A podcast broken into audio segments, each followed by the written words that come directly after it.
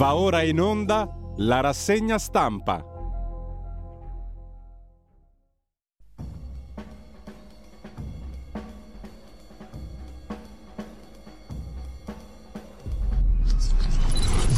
Un cordiale buongiorno a tutte le ascoltatrici e a tutti gli ascoltatori da Giulio Cainarca. Ben trovati all'appuntamento con la rassegna stampa lunedì 9 di ottobre. Sono le 7.31 in questo momento.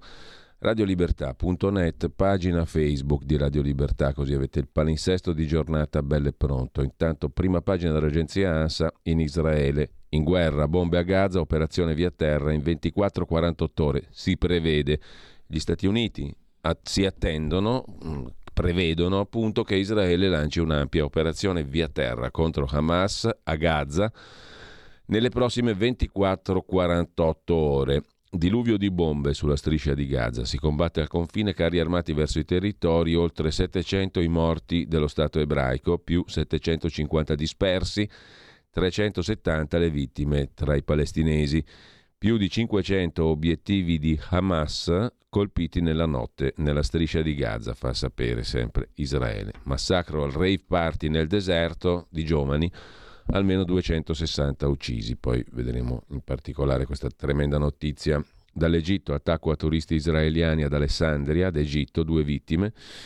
Israele consiglia andate via dall'Egitto. E poi 60 anni dalla tragedia del Vajont, 2000 morti nella valle che non ebbe scampo dalla grande onda che travolse tutto. E ancora la pagina degli esteri in Germania, battosta alle regionali per il cancelliere socialdemocratico e per il partito socialdemocratico l'SPD di Scholz, l'ultradestra Alternative für Deutschland vola, in Assia vince la CDU, l'alleata CSU in Baviera, però il secondo partito è quello di Alternative für Deutschland. Mentre la manifestazione a Roma, Meloni puttana, la Premier posta un video di insulti della CGL, la condanna sia di Landini, segretario della CGL, che del PD. Insulti sessisti a Meloni al corteo della CGL, la Premier ha postato il video. Massacro al rave party nel deserto, almeno 260 uccisi, c'erano più di 3.000 ragazzi israeliani, hanno sparato a chiunque, questo poi lo vediamo più in dettaglio tra poco, convoglio di carri armati al confine con Gaza. Il monito di Mattarella, intollerabile la sequenza di morti sul lavoro e poi per la cronaca, Emilia Romagna, Unione Gay, discorso di una suora, buon viaggio insieme, in comune, la religiosa è cugina di uno dei due, poi nelle Marche lei diventa uomo, lui donna, si sposano a Recanati e questo mette in evidenza il dorso cronaca dell'agenzia. Ansa di stamani con l'immunologo, le foche operato per le gravi fratture al naso causate da un paziente che lo ha aggredito perché lo accusava di terapia sbagliata e per quanto concerne la politica Meloni ricuce con Scholz, strappo di Polonia ed Ungheria alla dichiarazione di Granada eh, dai 27 un sì, tranne che sui migranti. D'accordo sulla strategia italiana in Tunisia, dice la Premier a proposito di Scholz, ma sulla strategia complessiva Polonia e Ungheria dicono di no. Diamo uno sguardo rapido, se ci arriviamo anche al dorso economico dell'agenzia ANSA di stamani velocissimamente il Ministero dell'Economia e delle Finanze avvia la selezione dei consulenti per la vendita, la cessione di Monte Paschi Siena. È stato avviato oggi il processo di selezione per l'individuazione dei consulenti finanziario e legale che assisteranno il Ministero dell'Economia e delle Finanze nell'individuazione delle migliori modalità di vendita o dismissione della partecipazione di controllo del Ministero dell'Economia sul Monte dei Paschi di Siena, il più grande e straordinario flop della sinistra bancaria e della sinistra partitica PCPD-SPD che la storia ricordi, ma lo ricordano in pochi. Comunque lasciamo anche questa notizia, andiamo a vedere Alcune delle notizie del giorno sui migranti trattenuti, uno su tutti il pezzo dell'agenzia Agi, un altro giudice di Catania ha disposto il rilascio immediato. Provvedimento per sei cittadini tunisini adottato dal questore di Ragusa. Il Tribunale ordinario di Catania, sempre quello della giudice apostolico, ha condiviso le motivazioni espresse appunto già dalla giudice apostolico. Il giudice non convalida e sono altri sei i provvedimenti di trattenimento disposti dal questore di Ragusa per i quali si sono svolte le convalide presso il Tribunale di Catania. Sezione immigrazione. Il giudice chiamato a pronunciarsi non è apostolico stavolta, ma Rosario Maria Annibale Cuperi, che al termine delle udienze si è riservato un pomeriggio di attesa per l'esito che è arrivato dopo le ore 20 di ieri sera. Il giudice ha disposto l'immediato rilascio dei sei cittadini tunisini che hanno richiesto protezione internazionale.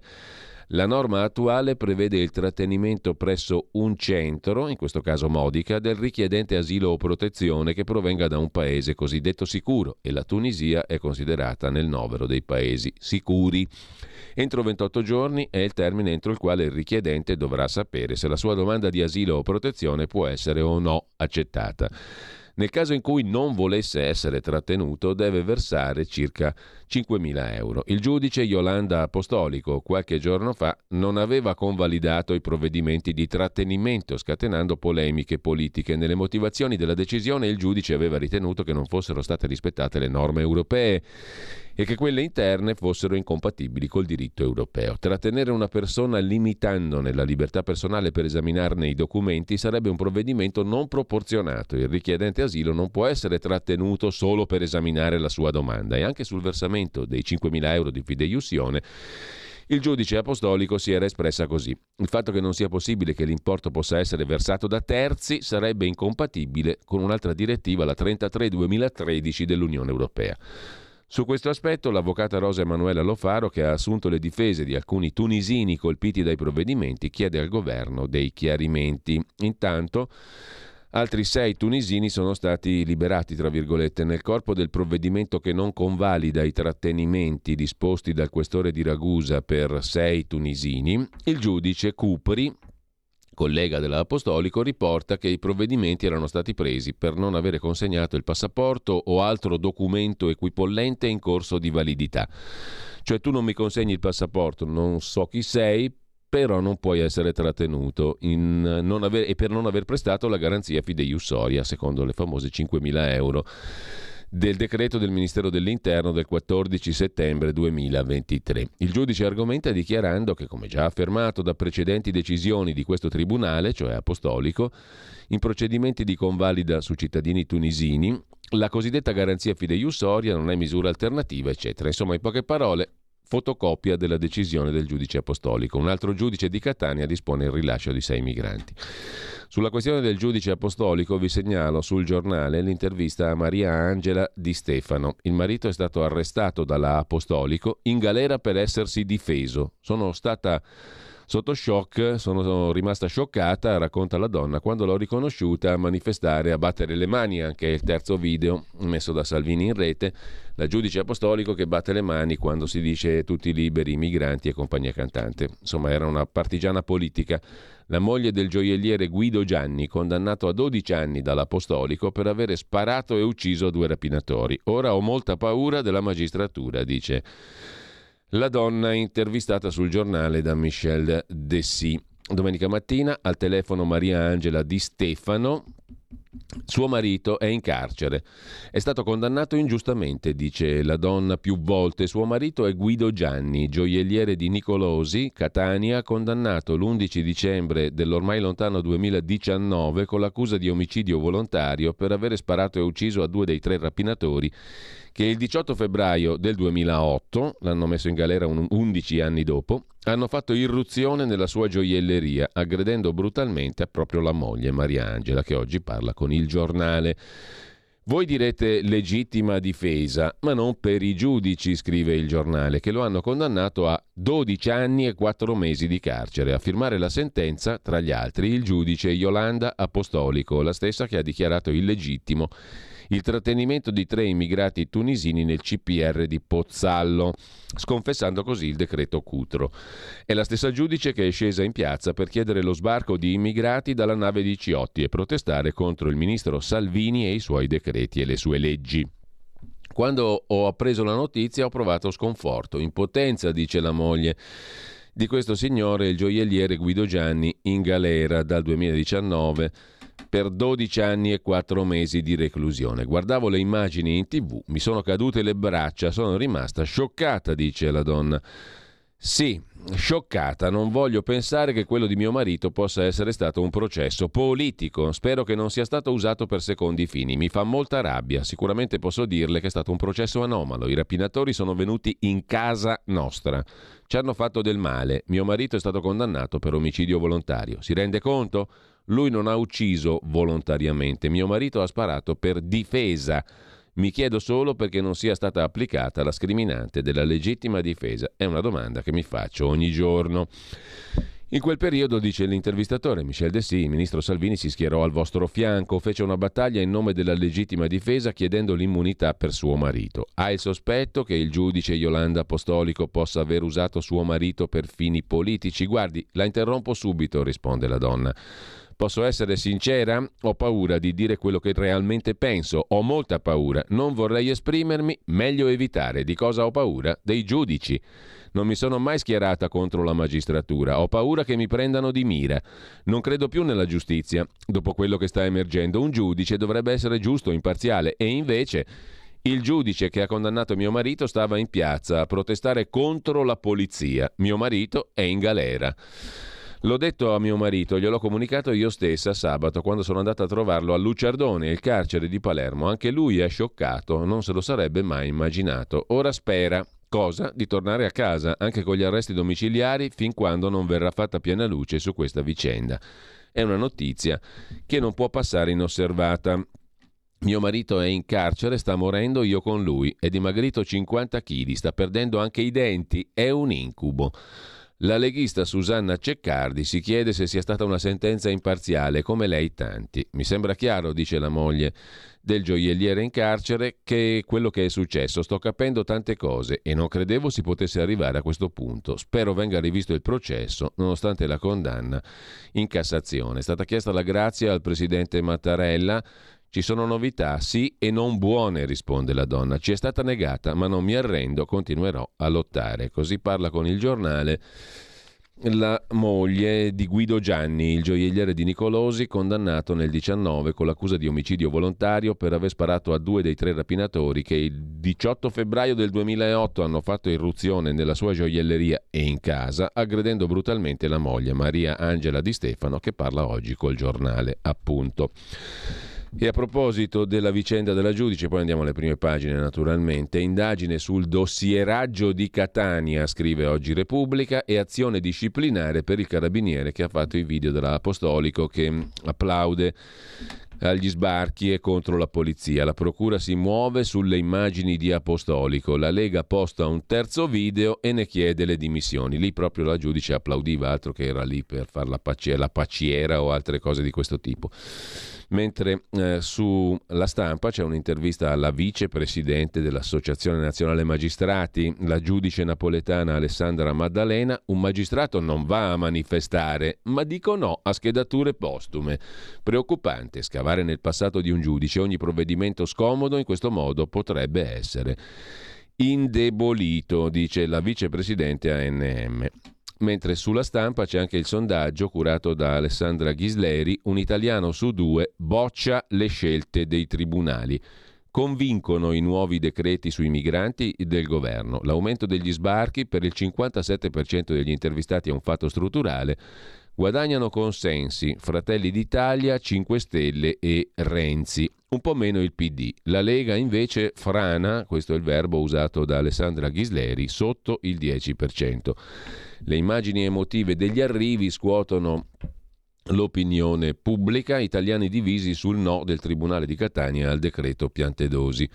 Ci sono le intenzioni di voto, quelle le abbiamo più o meno viste, poi l'aumento degli sbarchi, a suo parere, è un fatto naturale, strutturale epocale legato a fattori storici, sociali e politici dell'Africa e delle altre zone dei migranti, 57%. Insomma, è un fatto naturale, strutturale, epocale. C'è poco da fare per il 57% degli italiani il nuovo decreto migranti, condivido o non condivido, bla bla bla. Mentre a proposito di giudici, ci sono giudici come l'apostolico, come quell'altro che decidono che i migranti devono essere tutelati ed è tutto un filone. Ci sono giudici che si occupano anche di rivedere casi che sembrano granitici per l'opinione pubblica disattenta e che non conosce. Parlo del procuratore, del sostituto procuratore generale di Milano Cuno Tarfusser, se ne occupa ed è un encomio per lui Edoardo Montolli in maniera strenua e mm, chiedendo sostanzialmente un atto di civiltà come chiede chiunque abbia letto quelle carte di quel processo. Ci sono due innocenti in galera, si chiamano Olindo Romano e Rosa Bazzi, punto. Chi sia il colpevole andrà appurato, però il giudice, il sostituto procuratore generale di Milano, Cuno Tarfus, era fatto lo stesso ragionamento. Si è documentato prima, ha letto le carte, ecco perché ho chiesto la revisione. Lo dice ad Alessandro Gaeta su TV7 del TG1. Sono 7 minuti e 48 secondi che Edoardo Montolli ripropone su fronte del blog.it. Anzi, fate una bella cosa, su fronte del blog YouTube, la pagina YouTube di fronte del blog, ci si può iscrivere naturalmente, ma ci si può anche abbonare. Ci si può abbonare sostenendo questa attività preziosa di colleghi limpidi, puliti come Edoardo Montolli. Fatelo, fatelo anche come regalo per qualcuno. Fronte del blog lo trovate anche su YouTube. E in alto, in alto a destra potete iscrivervi al canale, naturalmente, e poi abbonarvi. E ci sono tanti audio, tanti documenti, tante cose che servono per farsi un'opinione. Allora, un giudice così non ne parla nessuno, il sostituto procuratore Tarfusser. Vediamo di mandarne un pezzettino del servizio, sono 7 minuti e 48 secondi di Alessandro Gaeta per TV7, per il TG1.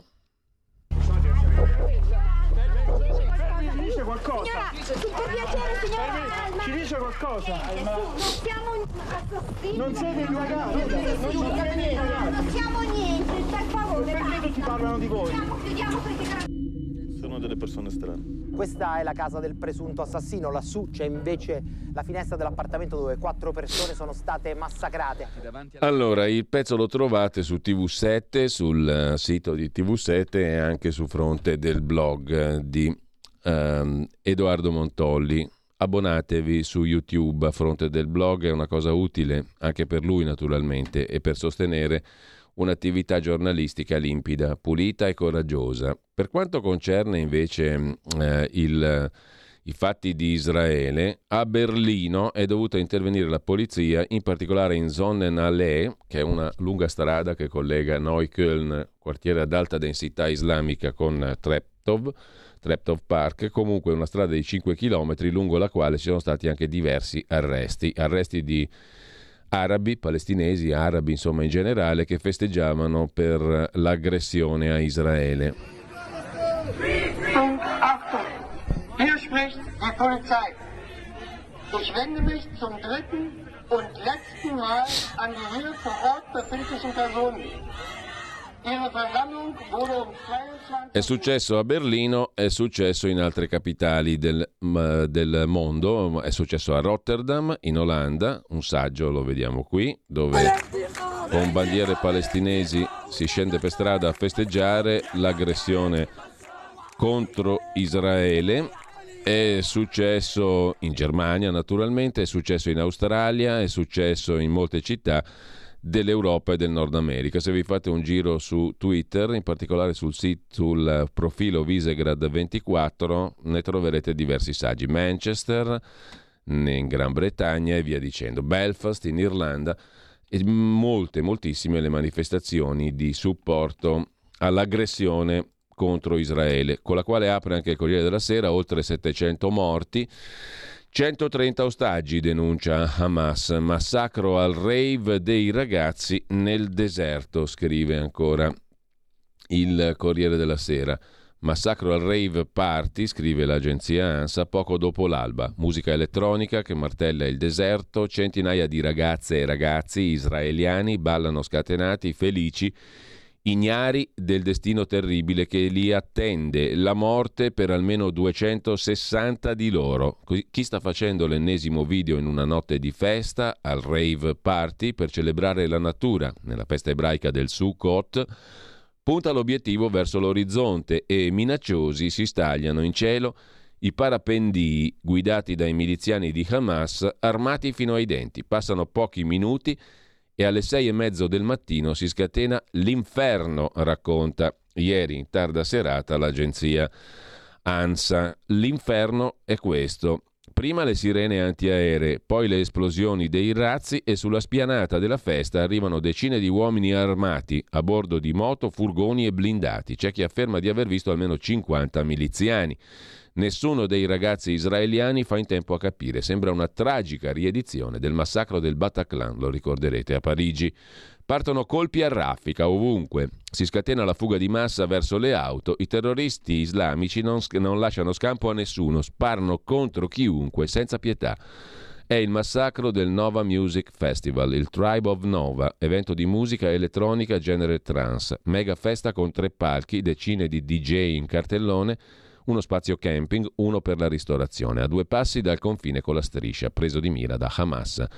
Ho visto almeno 200 cadaveri sul posto, si tratta di almeno 260 ragazzi ammazzati, lo ha raccontato un, med- un, paramedico israeliano, Yaniv, miracolosamente sopravvissuto alla strage. È stato un massacro, ha detto l'uomo, e non ho mai visto nulla di simile in vita mia. Un agguato, le squadre di terroristi ci aspettavano davanti alle uscite d'emergenza, altri falciavano chi correva verso il parcheggio e chi si era nascosto nei bagni. Mentre sparavano a tutti e a tutto, dice questo sopravvissuto, mi sono nascosto tra gli alberi. Dopo tre ore mi sono spostato finché non ho incontrato i nostri agenti che mi hanno portato di nuovo lì perché avevano bisogno di un medico. Tutti i miei amici uccisi e sono stato io a doverne constatare la morte. Un'altra sopravvissuta, Esther, è riuscita ad arrivare incolume alla propria auto, ma una volta partita nel caos è stata tamponata e saltata a bordo di un'altra macchina guidata da un ragazzo. Un istante e il giovane alla guida si accascia, colpito a morte da un proiettile. Esther si finge morta accanto al cadavere del suo salvatore per ore, fino all'arrivo dei soldati. Ortel invece ha strisciato in un aranceto con le pallottole che mi fischiavano sopra la testa, racconta, mentre un ragazzo ha continuato a correre senza sosta. Gli alberi erano pochi, ci davano la caccia uno per uno tra i rovi. C'erano morti ovunque. Bilanci ufficiali ancora non ci sono, scrive l'agenzia ANSA ieri in tarda sera. Al party c'erano almeno 3.000 persone, quindi è incerto il numero dei morti, dei feriti, di quelli presi in ostaggio. Tra costoro Noah, ragazza sequestrata e portata via in motocicletta, o Shani, giovane tedesca sparita al rave, poi mostrata dai miliziani di Hamas a bordo di un pick-up come un trofeo, incosciente, seminuda. Allahu Akbar, Allah è grande, gridano eh, dalla folla, mentre uno le solleva la testa prendendole per una ciocca dei capelli. Lei, la cui unica colpa è stata quella di andare a ballare, condividiamo il dolore delle persone scomparse e uccise, hanno scritto sui social gli organizzatori di Tribe Nova. Stiamo facendo del nostro meglio per aiutare le forze di sicurezza, mantenendo un contatto costante. Siamo nella zona prendendo parte alle ricerche per localizzare i dispersi. In serata un portavoce dell'organizzazione rabbinica Zakà preposta al recupero di cadaveri nelle aree teatro di attentati, ha detto che sono stati trovati finora 260 corpi, ma le ricerche non sono concluse. Sui social, conclude l'agenzia ANSA, è un diluvio di appelli, di foto di ragazze e ragazzi che ancora mancano all'appello e che familiari e amici sperano di poter ritrovare, magari non in quel mare di orrore, scrive l'agenzia ANSA. E eh, con, torniamo con questo alla prima pagina del Corriere della Sera. Catania, nuova sentenza, rilasciati sei migranti, gli insulti sessisti, Meloni puttana al corteo della CGL. Giornata mondiale del docente, l'ultimo banco di Alessandro Davenia il 5 ottobre. Ma lasciamo il Corriere della Sera Andiamo a vedere anche il fatto quotidiano di oggi. L'apertura è sulla strage degli innocenti ad opera di Hamas, mentre Israele processa Netanyahu. 1200 morti, gli ostaggi indifesi, i ragazzi sterminati al rave, quel che abbiamo appena letto dall'agenzia ANSA, la stampa contro il Premier per quanto concerne invece le vicende italiche, mentre aumentano i magistrati all'agonia sui social delle destre, un altro giudice a Catania boccia il decreto Cutro perché è illegittimo. Scoveranno un video pure su di lui? Si domanda il fatto nella frase sopra la testata. Il presidente del Senato La Russa contro Ranucci, report, querela preventiva a tutti per non dare risposte e poi Giuseppe Conte, 5 Stelle, il campo largo mi fa venire l'orticaria. Attacco a Brunetta, Knell sul salario minimo, il leader dei 5 Stelle raccoglie le, fil- le firme, più che il campo largo è meglio il campo giusto, dice Giuseppe Conte. Il fatto economico, l'eolico non decolla più, la colpa è dell'inflazione, E poi c'è un'intervista sull'attualità globale di tutto il mondo a Marisa Laurito. Guerre, scosse, stupri, ci domina la grande paura, dice l'attrice partenopea.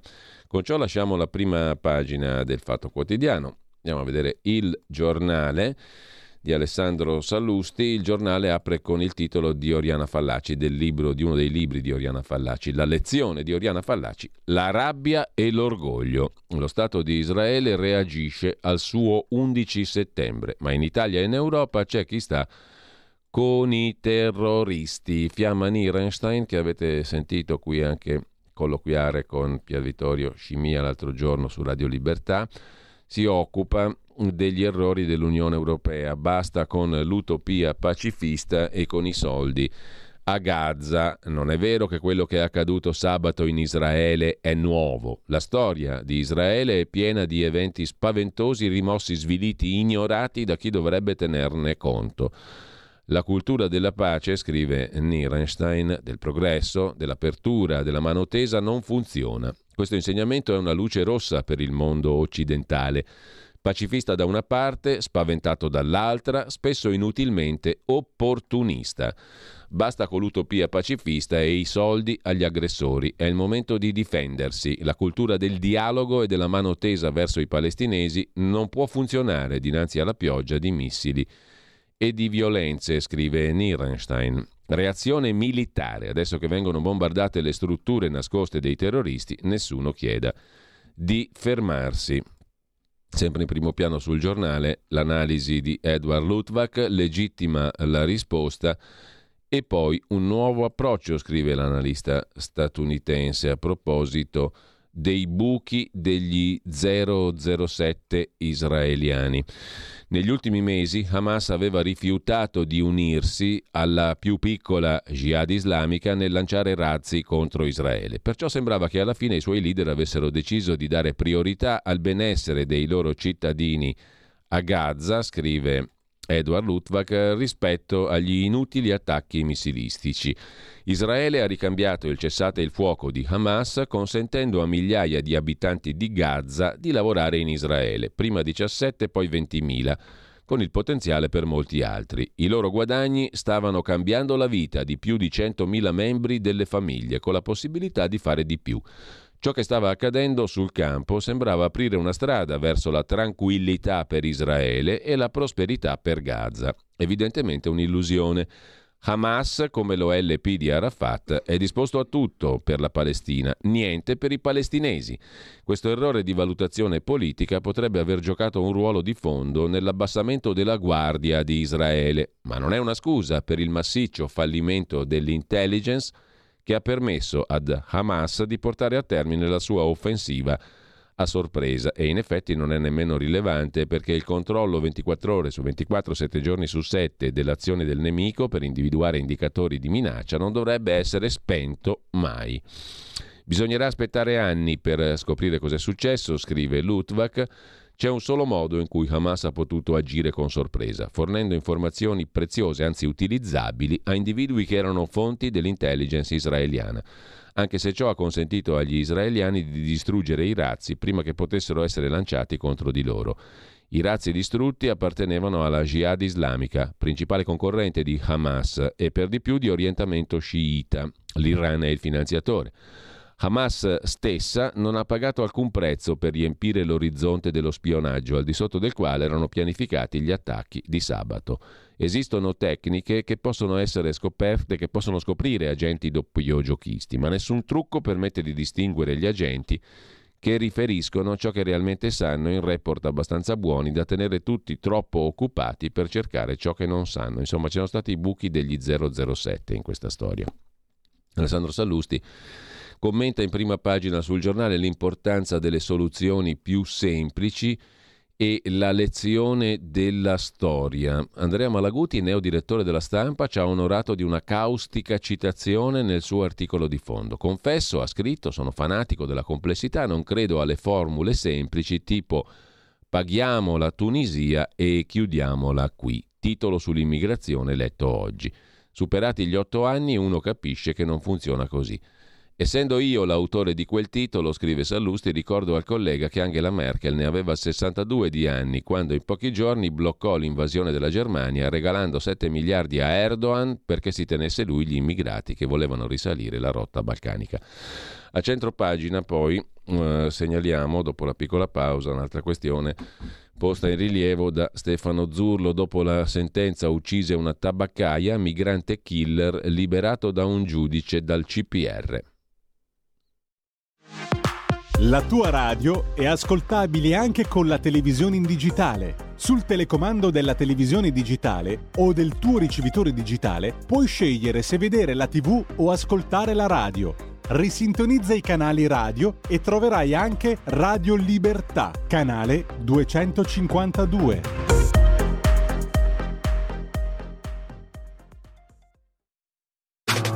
Stai ascoltando Radio Libertà. La tua voce libera, senza filtri né censura. La tua radio. In quanti ti promettono trasparenza, ma alla fine ti ritrovi sempre con la bocca chiusa e non puoi dire quello che pensi. Radio Libertà non ha filtri né censure, ascolta la gente e parla come la gente. E allora cosa racconta pagina 1 e pagina 14 del giornale Stefano Zurlo? Storia del killer liberato dal giudice. L'assassino della tabaccaia di Foggia era nel CPR di Macomer in Sardegna, ma è tornato a delinquere. Se fosse rimasto nella struttura, lo Stato lo avrebbe certamente rimpatriato verso il Marocco. Redouan Mosli, 43 anni, autore del brutale omicidio della tabaccaia di Foggia, Francesca Marasco. Il 28 agosto le ha portato via 75 euro e l'ha uccisa a coltellate. I primi di settembre viene catturato a Napoli. Il giornale è in grado di aggiungere un dettaglio alla biografia di questo marocchino irregolare, espulso, come tanti migranti senza permesso di soggiorno, ma rimasto sul territorio nazionale fino alla terribile e mortale rapina. A Mosley, a un certo punto delle sue peregrinazioni, Mosley viene rinchiuso in un CPR, Centro Permanenza Rimpatrio di Macomer, in Sardegna, per via del suo curriculum criminale, una condanna per rapina, ma il giudice di pace non ha convalidato il provvedimento. Era il 26 novembre del 2020, quasi tre anni fa, racconta. Il giornale poi questo ha ammazzato infine la tabaccaia a Foggia, ben dopo. E ancora Catania, un'altra toga schierata, fuori altri clandestini. Il terzo video della signora Apostolico, la dottoressa Apostolico, un magistrato insulta il ministro Musumeci, scrive il giornale Il Giorno, il quotidiano nazionale mette in primo piano una grande foto, massacro e ricatto, il drammatico frame di un video in cui la giovane israeliana Noah Argamani viene presa in ostaggio dai terroristi di Hamas durante il rave nel deserto di cui abbiamo parlato prima. 260 morti almeno in un rave party nel deserto, soprattutto giovani. Antonio Tajani, ministro degli esteri, Chiederò all'Egitto di mediare, dice Tajani, messo in primo piano sul quotidiano nazionale. Dal mattino di Napoli, invece, oltre a Israele in guerra, punta su Gaza, c'è anche il piano di fuga per il terremoto. Dal Maradona, superata la prova, esercitazione per far fronte a una scossa record, il test prima della gara di ieri, mobilitati gli steward dello stadio, il silenzio innaturale dello stadio Maradona, prima dell'ordine di evacuazione dato via radio e poi con altoparlante una prova ieri poche ore prima di Napoli-Fiorentina. Il Napoli ha voluto perfezionare il piano di fuga dagli spalti in caso di scossa di terremoto in corso di gara. Mobilitati gli steward, superato lo stress test. Così sul quotidiano napoletano. Il quotidiano romano Il Tempo mette in apertura invece il rischio di guerra globale dopo il conflitto in Medio Oriente. Replica di Israele ad Hamas, pronta l'offensiva via terra, le portaerei degli Stati Uniti si avvicinano, il mondo condanna l'attacco. Teheran e non solo, fa festa, molti stranieri civili in ostaggio. Nelli Feroci, l'ex ambasciatore, dice regia dell'Iran. Nella capitale, ghetto blindato, comunità ebraica. Sotto shock, scrive il quotidiano romano. Adesso diamo uno sguardo anche a Repubblica L'apertura è sul dramma degli ostaggi, giovani, anziani, bambini, il ricatto di Hamas sulle vite dei civili rastrellati nel sabato di terrore. I morti sono tra 700 e 750 i dispersi. Scontri con Hezbollah al confine col Libano, bombe sulla striscia con 400 vittime e le foto di alcuni degli ostaggi israeliani in prima pagina. Su Repubblica di stamani, da Repubblica alla stampa di Torino, massacro in Israele, il titolo d'apertura, di spalla però c'è appunto un italiano su due che boccia i magistrati sulla questione del rilascio di migranti e mh, mm, sempre dal primo piano della stampa di oggi l'appoggio di Biden con armi e portaerei. Guardiamo anche la prima pagina della verità, il nuovo olocausto. È il titolo a tutta pagina a caratteri di scatola, Israele sotto assedio, almeno 700 i morti, gli Stati Uniti in campo, Hamas massacra civili, donne e bambini, decine di ragazzi trucidati, presi in ostaggio, molto cruda la foto di prima pagina della verità, mm, eh, sono usati come armi di ricatto e scudi umani gli israeliani e le israeliane presi in ostaggio. Prosegue l'incursione nel paese mentre parte l'attacco contro Gaza. È caccia all'ebreo. Due turisti ammazzati in Egitto. Rischi di allargamento del conflitto. Il ruolo di Iran e Qatar. Resistenza palestinese. Ora basta ambiguità. Perché avete titolato sugli amici della sinistra che distruggono Israele? Me lo ha chiesto ieri in diretta Luigi Santarelli, conduttore di RTL, la radio dei Very Normal People.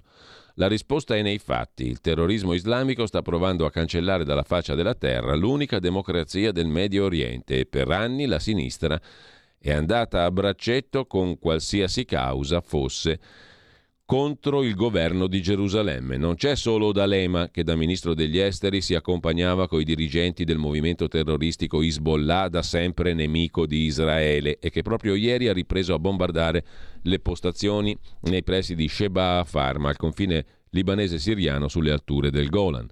Ci sono anche tanti capi, capetti di gruppuscoli rossi, giornalisti, intellettuali di testate progressiste, cantanti, rettori in cerca di visibilità che hanno strizzato l'occhio alla causa palestinese, non solo D'Alema, ma anche per esempio Frattoianni Boldrini, le foto della verità, pagina 3. Troppi flirt a sinistra coi palestinesi, ora basta ambiguità. Da D'Alema a Boldrini ad Ampi, Amnesty International, fra i progressisti jihad è di moda, adesso dovranno scegliere, scrive il direttore. A centro pagina l'incredibile difesa del professor Galli, neopensionato e virologo star dei periodi della Covid. Io a giudizio, il sistema è malato, lo racconta Francesco Borgonovo. Pubblici ministeri pro-migranti, i video sono tre, scrive Carlo Cambi, cori della CGL con insulti a Giorgia Meloni, a pagina 11. Il servizio di Carlo Cambi, terzo video, lo ha reso pubblico la Lega, Salvini, la toga in piazza che batte le mani, cade l'ultimo alibi. In un nuovo filmato si vede Yolanda Apostolico che partecipa, ritmando i cori, battendo le mani, alla protesta contro Salvini sul caso di Ciotti. Altra clip è imbarazzo per Landini. Al corteo CGL i suoi cantano insulti sessisti verso Giorgia Meloni, scrive Cambi. E sempre dalla prima pagina della verità di oggi, l'uomo un gradino sotto Dio ha salito l'ultimo. Il banchiere Pier Francesco Pacini Battaglia è morto, fu protagonista di Mani Pulite. Vediamo anche l'apertura di Libero, il quotidiano diretto da Mario Secchi e Daniele Capezzone. Basta dare soldi alle belve di Gaza. Appello della comunità ebraica italiana. Il governo tagli tutti i rapporti. La Germania chiede lo stop ai fondi, silenzio dei gruppi musulmani sulla strage. Per difendersi dal terrore bisogna attaccare, scrive Mario Secchi. Aggiunge Daniele Capezzone sui deliri di Giuseppe Conte, 5 Stelle Soci, chiedono di trattare con chi uccide i bambini. Rapimenti e stupri, eh, osserva ancora Carlo Nicolato, sempre dalla prima pagina di Libero, la causa palestinese ora è smascherata e Trump avrebbe evitato questo caos, secondo Antonio Socci. Infine il caso della giudice apostolico e di un altro suo collega che libera altri sei stranieri, il terzo video della giudice apostolico, stavolta fa cori antifascisti. Con ciò c'è da chiudere, la prima pagina l'intervista di Oara Borselli ad Adriano Galliani, corro a Monza per dire ancora sì a Berlusconi per il seggio per il seggio lasciato vacante da Silvio Berlusconi. Facciamo in tempo a vedere anche la prima pagina del quotidiano di Confindustria, il sole 24 ore del lunedì. Oltre a Israele c'è il tema della criminalità, più furti e più rapine in strada. A Roma i delitti sono cresciuti dell'8%, a Milano gli illeciti sono in aumento non si tratta solo di omicidi, ma di criminalità da strada che non è meno rognosa, fastidiosa, pesante e drammatica eh, della criminalità più, mh, eh, che fa più notizia. Tornano a crescere furti e rapine. Sono i dati che emergono dalle statistiche sulla criminalità aggiornate al primo semestre del 2023. E poi l'inflazione. Per gli italiani è il doppio del dato Istat, secondo i sondaggi. Rincari maggiori per alimentari, casa e trasporti scrive il Sole 24 ore. Mentre eh, dal, dalle prime pagine passiamo ad alcuni degli articoli di oggi, vi segnalo sul Corriere della Sera, pagina 6, un ritratto del leader di Hamas a Gaza dal 2017, Yahya Sinwar.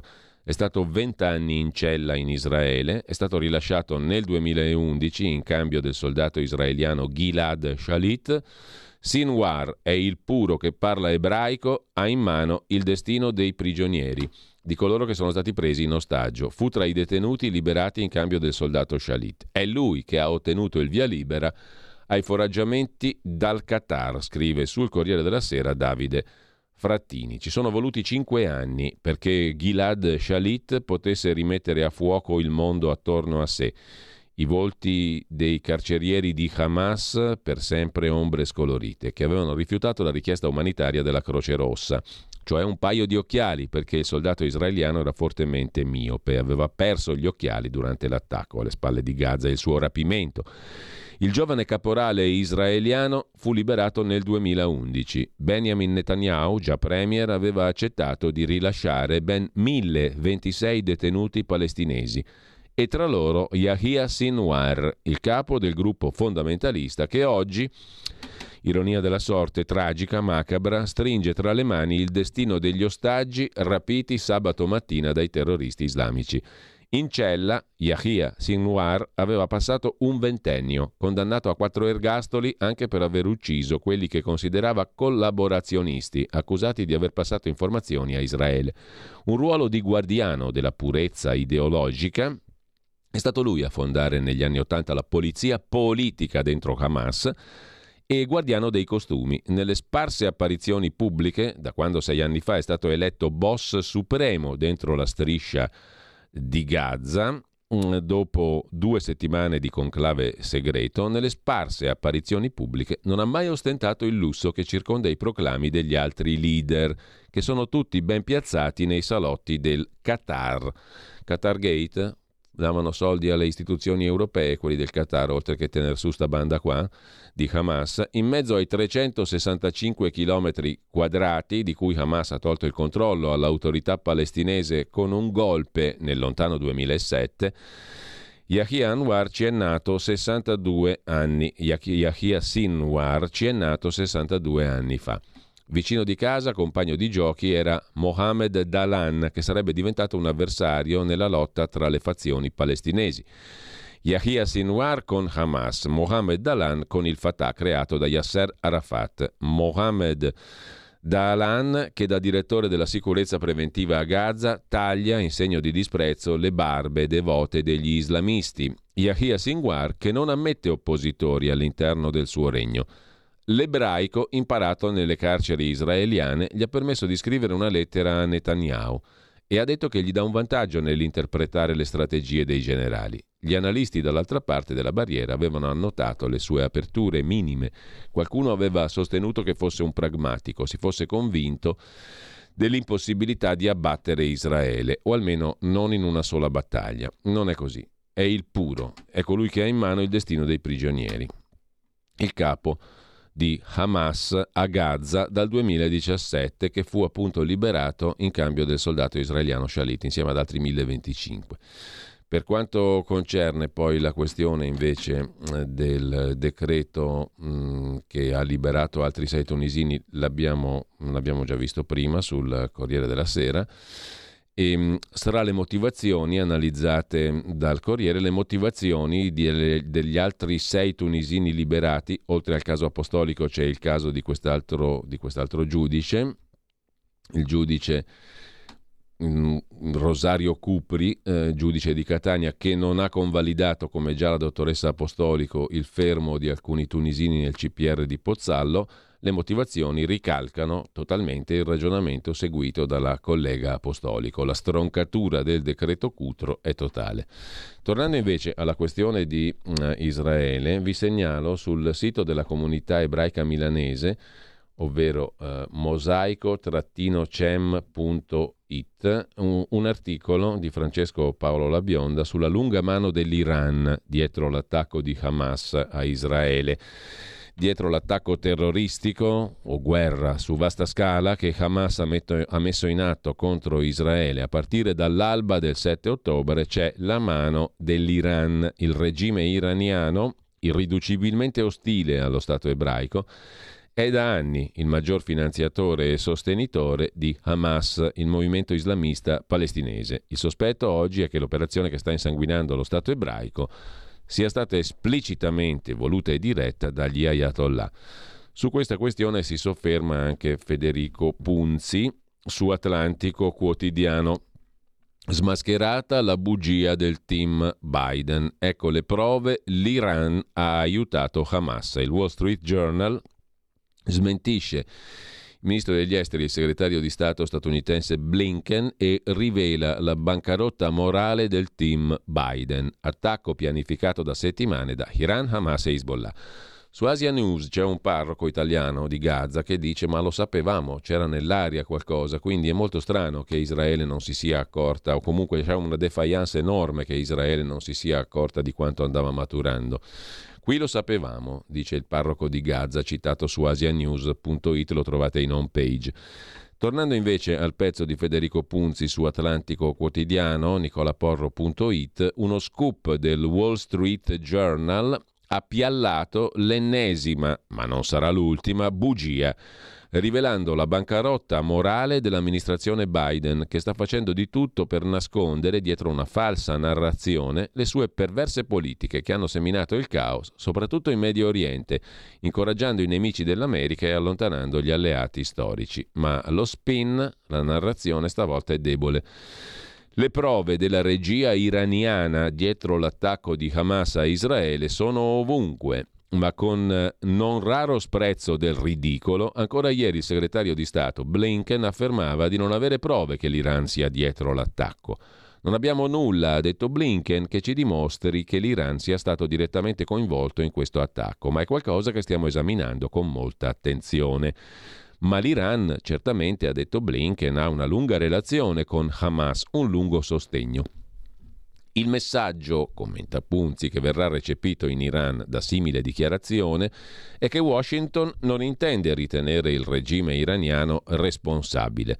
L'intenzione certa è che, negando l'evidenza, Blinken cerca di mettere al riparo l'amministrazione dalle critiche per la sua politica di pacificazione con l'Iran, un depistaggio tipo Benghazi. Se Washington accusasse direttamente l'Iran per l'attacco, metterebbe sotto accusa se stessa. E per l'amministrazione Biden non si tratta più solo di un attacco contro Israele, ma della perdita di vite americane come a Benghazi. Peccato che le prove che Blinken sosteneva di non avere le aveva mostrate il Wall Street Journal. L'Iran ha aiutato a pianificare l'attacco contro Israele in diverse settimane e dato luce verde per l'attacco lunedì scorso in un vertice a Beirut, scrive il Wall Street Journal citando come fonti esponenti di alto livello di Hamas e di Hezbollah. Gli ufficiali delle guardie della rivoluzione islamica iraniana avevano lavorato con Hamas da agosto per ideare incursioni aeree, terrestri e marittime. I dettagli dell'operazione sono stati perfezionati durante diversi incontri a Beirut, a cui hanno partecipato ufficiali delle guardie della rivoluzione islamica iraniana e rappresentanti di quattro gruppi militari sostenuti dall'Iran il che fa pensare che non sia finita che altri gruppi, osserva Punzi, debbano ancora entrare in azione, secondo piani e tempi dettati dall'Iran. Lo stesso Wall Street Journal riporta le parole di Blinken per cui il governo degli Stati Uniti non approve, ma aggiunge che un funzionario europeo e un consigliere del governo siriano hanno fornito la stessa versione del coinvolgimento dell'Iran nel periodo precedente all'attacco. C'è anche il Qatar in primo piano e di questo si occupa il quotidiano nazionale Giorno Nazione Resto del Carlino con un'intervista di Marcella Cocchi a Eli Carmon, politologo, esperto di controterrorismo che insegna all'Università di Reichman, analista israeliano. Dal terrorismo alla guerra, il Qatar finanzia Hamas, un errore per metterlo, il conflitto si allargherà.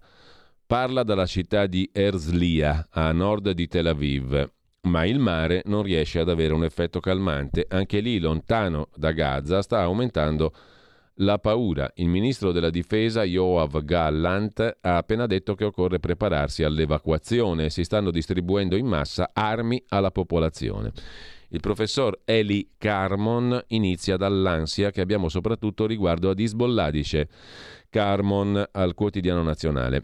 Temiamo che entri in gioco perché la potenza della milizia antisionista del Libano, controllata dall'Iran, ha una capacità missilistica, Hezbollah, enorme e di grande precisione e anche le forze di terra sono molto più temibili di Hamas, quelle di Hezbollah, che è la milizia che sta in Libano controllata dall'Iran. Eli Carmon è un politologo, appunto, esperto di controterrorismo, noto a livello internazionale. Prima ancora delle sue analisi, però, in queste ore, da lui vogliamo sapere come si vive con la guerra in casa. Viviamo in una situazione drammatica, dice il professor Carmon, abbiamo paura, ma c'è anche tanta rabbia per come Israele si è fatto cogliere impreparato da un assalto terroristico mai visto prima. È un grande problema, dice Carmon. C'è stata sicuramente una falla clamorosa dal punto di vista strategico e ancora non si capisce come l'intelligence abbia potuto subire questa operazione. Ma parlavo anche di rabbia contro la gestione di Netanyahu il quale ha voluto indebolire l'autorità palestinese consentendo invece che la milizia armata di Hamas fosse finanziata dal Qatar, ossia un paese che è sempre stato supporter dei terroristi come i jihadisti, come i talebani. Il nostro governo ha preferito tenere buono Hamas con 30 milioni di dollari ogni mese, consentendo così che si armasse alla perfezione. Perché?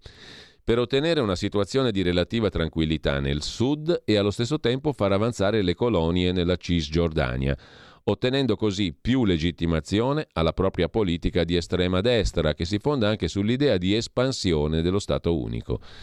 Il sogno dei due stati è fallito, conflitto dopo conflitto. Netanyahu è primo ministro quasi ininterrottamente da 12 anni. Nel 2014, durante il cessate il fuoco mediato dall'Egitto, L'intenzione era quella di riportare l'autorità palestinese al controllo della striscia di Gaza, ma Israele non lo ha accettato e ora eccoci qua, alle prese con il peggio, cioè con Hamas. Insomma, dice il professor Carmon, Netanyahu ha voluto indebolire l'autorità palestinese e ha voluto invece rafforzare Hamas e questo è il pessimo risultato. Cosa si sa di Mohammed Deif, il capo di Hamas? Un nuovo Bin Laden? No, no, no, risponde il professor Carmon. Lui è il capo militare jihadista di Hamas da vent'anni. È stato ferito due o tre volte e è riuscito a scappare. È un invalido, non si sa quale sia la sua situazione, non appare più. Ma è considerato cervello militare di Hamas. Il capo vero e proprio di Hamas, ed è il soggetto di cui parlavamo prima, dal servizio del Corriere, Yahya Sinwar è a Gaza ed è stato in prigione da più di vent'anni. È stato liberato in cambio appunto del soldato, del caporale Shalit liberato con 1026 cam- mm, palestinesi liberati in cambio. L'Iran ha sempre detto di voler distruggere Israele, circa la paura che l'Iran si saldi alla Russia in una nuova guerra contro Israele e l'Occidente. L'Iran, osserva il professore Eli Carmon, ha sempre detto di voler distruggere Israele. La grande questione è se l'Iran deciderà di usare Hezbollah, avviando una guerra a tre o quattro fronti. Ma non sappiamo ancora se tutti questi attori sono pronti a farlo, anche perché il presidente americano Biden ha messo in guardia da ogni intervento esterno. Quanto al rischio delle armi atomiche iraniane, di nuovo, osserva Carmon, a causa della politica di Netanyahu e del presidente Trump, L'Iran oggi può decidere di produrre l'arma nucleare, da qui a utilizzarla c'è una grande differenza, ma la parabola nucleare dà un grande potere a Teheran. E infatti anche da questo problema ha avuto origine la decisione dell'Arabia Saudita di normalizzare i rapporti con Israele e di chiedere agli Stati Uniti la possibilità di sviluppare un progetto nucleare saudita. Un'ultima mossa che ha portato l'Iran a sabotare a tutti i costi gli accordi tra Tel Aviv e Riyadh attraverso il sostegno a Hamas. Che tipo di controffensiva può fare Israele? Oggi non abbiamo scelta, conclude Carmon. Bisogna distruggere le capacità militari di Hamas, non la sua rappresentanza religiosa o politica, ma quella militare. Questa decisione del governo la sostengo in pieno. Terza guerra mondiale? Non credo, conclude Carmon, però potrebbe diventare una guerra regionale, Israele contro Iran, Hezbollah e Siria anche da combattere nel territorio iraniano, nel nostro tentativo di distruggere le infrastrutture belliche iraniane. E quello, se non è una guerra mondiale, insomma, ci si avvicina molto. Su Mohammed Deif, chi terrorizza Israele con i soldi dell'Iran, si sofferma Marco Orioles su Start Magazine, startmag.it. Mohammed Deif, è il comandante militare supremo delle brigate Isaddin al-Qassam, il braccio militare di Hamas, la più spietata organizzazione terroristica attiva a Gaza. Il capo politico è Yahya Sinwar, il capo militare Mohamed Deif. Ieri il mondo ha assistito, ieri cioè il 7 di ottobre, al, in diretta social al terrore per le strade di Israele, vilmente attaccate in un giorno di festa. Immagini strazianti di villaggi colpiti da missili, neanche il sistema di difesa Iron Dome è riuscito a intercettarli. Famiglie intere massacrate, civili di tutte le età sequestrati, malmenati, il bilancio pesantissimo. Mohamed Deif è il comandante dell'ala militare di Hamas. Deif è il comandante supremo delle brigate Isa ad-Din al-Qassam, braccio militare di Hamas, armata e finanziata dalla Repubblica Islamica. È uno degli uomini più ricercati al mondo che è sopravvissuto a svariati tentativi di assassinio da parte delle forze israeliane. Intanto, sempre su Start Magazine, vi segnalo un altro articolo dedicato a Hamas che bombarda anche gli accordi fra Israele e Arabia Saudita, fini ed effetti geopolitici dell'azione terroristica di Hamas contro Israele, secondo l'Istituto per gli Studi di Politica Internazionale, l'analisi dell'ISPI rilanciata da Start Magazine, startmag.it. E adesso non capisco cosa è successo qua, eccolo qui, torniamo brevemente su Mosaico, sul sito della comunità ebraica milanese c'è una riflessione sulle forze di sicurezza israeliane dopo l'attacco di Hamas. L'opinione pubblica e i vertici dell'intelligence israeliana e non solo si interrogano sul livello di preparazione delle forze di sicurezza e l'attenzione si concentra su diverse sfide cruciali. In primo luogo la missione di salvataggio degli ostaggi. Dal livello di preparazione delle forze di sicurezza israeliane dipende anche l'andamento del conflitto, non è poca roba. Su tempi.it mm, vi segnalo invece l'attacco di Hamas a Israele il nostro 11 settembre, un'intervista all'intellettuale israeliano Ofir Haivri di Francesco Giubilei. Reagiremo con forza, non basterà riportare la situazione allo status quo precedente, dice Ofir Haivri, uno dei più attivi intellettuali conservatori in Israele vicepresidente dell'Herzl Institute di Gerusalemme. a lui, come a milioni di israeliani, eh, è stato interrotto il Shabbat dalla notizia dell'attacco di Hamas. Haivri risponde dalla sua casa a Tel Aviv. La situazione è inquietante. Non stiamo vivendo un pericolo esistenziale per lo Stato di Israele, ma un attacco terroristico dal forte valore simbolico come lo fu l'11 settembre con l'attentato alle Torri Gemelle. L'attacco da parte di Hamas è avvenuto a 50 anni dalla guerra dello Yom Kippur.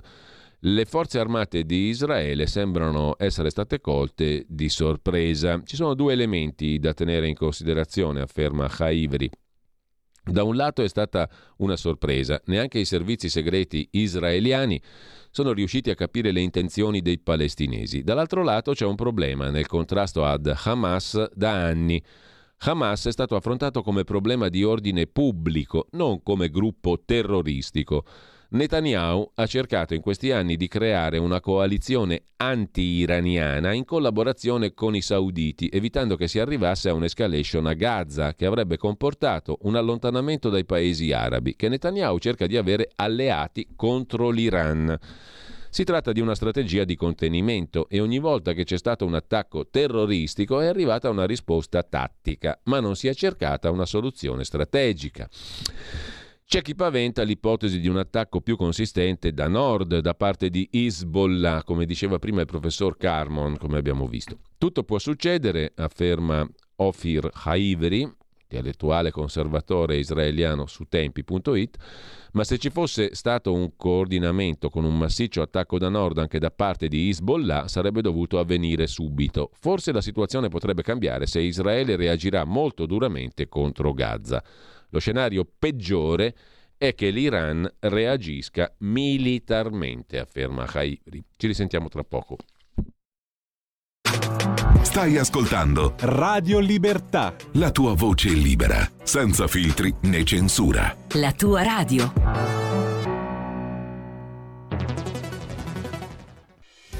Quotidiano di Sicilia, il quotidiano d'Italia, l'informazione che ribalta i luoghi comuni, una vera visione dei fatti, l'Italia vista da sud. Ogni siciliano che vive in Italia e nel mondo è una risorsa, è protagonista della crescita della nostra nazione. Dai forza alla crescita della nostra isola, abbonandoti al QDS digitale più archivio a soli 99 euro annui. Quotidiano di Sicilia, il quotidiano d'Italia, una scelta di valore.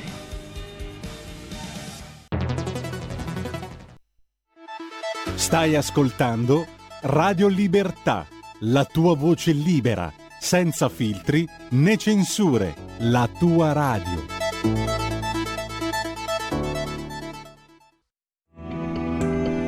Il meteo.it presenta le previsioni del giorno. Il dominio incontrastato dell'anticiclone Apollo prosegue anche in questo inizio di settimana. Nella prima parte della giornata poche nubi sparse quasi esclusivamente sul medio versante adriatico e sui rilievi appenninici centro-meridionali. Tuttavia senza piogge associate, sereno sul resto del paese. Nel pomeriggio nubi irregolari al sud, sempre senza fenomeni associati. Cieli limpidi al centro-nord. Per ora è tutto da ilmeteo.it dove il fa la differenza anche nella nostra app. Una buona giornata da Andrea Garbinato.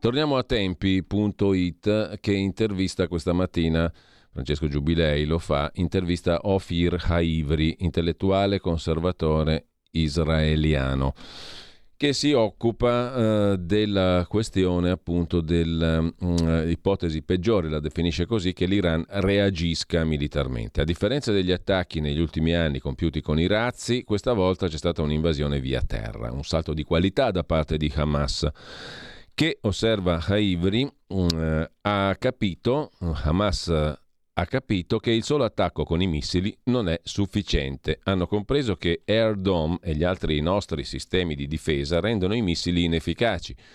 I palestinesi hanno capito che una persona con un fucile può uccidere con un costo molto più basso più israeliani che non 100 missili che verrebbero intercettati.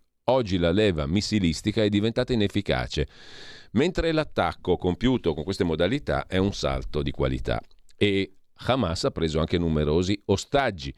I terroristi hanno attaccato cittadini, non è un attacco a obiettivi militari, ma terroristico che colpisce civili. Hanno tentato di prendere un alto numero di ostaggi per due ragioni. Da un lato cercheranno di utilizzare parte degli ostaggi per provare a fermare la controffensiva israeliana.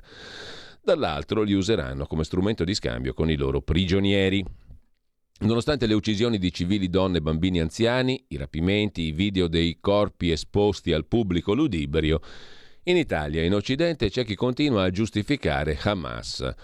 Come risponde a queste persone? chiede Giubilei e eh, risponde in questa interessante conversazione che trovate sull'home page del sito tempi.it Ofir Haiveri, intellettuale conservatore israeliano, le frange radicali si trovano ovunque ma sono minoritarie. Quello che mi preoccupa è la reazione dell'opinione pubblica occidentale quando Israele reagirà duramente. È in quel momento che si vedranno i nostri amici e chi oggi è con Israele dovrà esserlo anche in quel momento.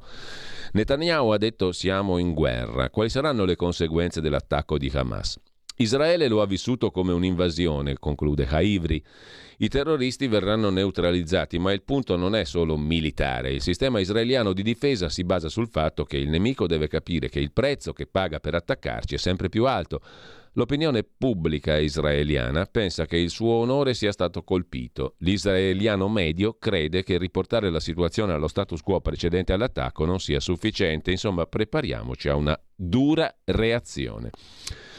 Un altro intellettuale parla e lo riporta in questo caso Wired.it, ieri al Wired Next Fest 2023 eh, a Milano.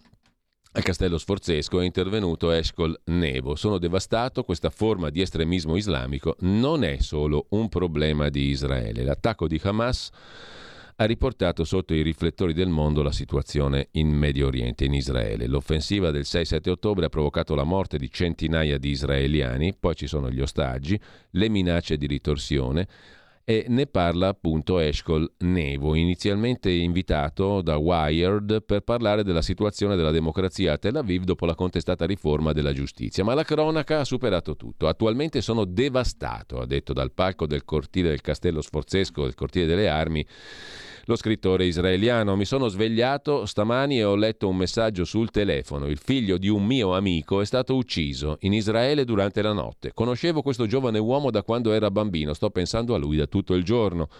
Dopo che ho smesso di piangere, ho chiamato mia figlia. Anche lei è in Israele. Lei è nell'esercito israeliano, ha 19 anni. Anche lei stava piangendo perché una delle sue amiche è stata rapita nella striscia di Gaza.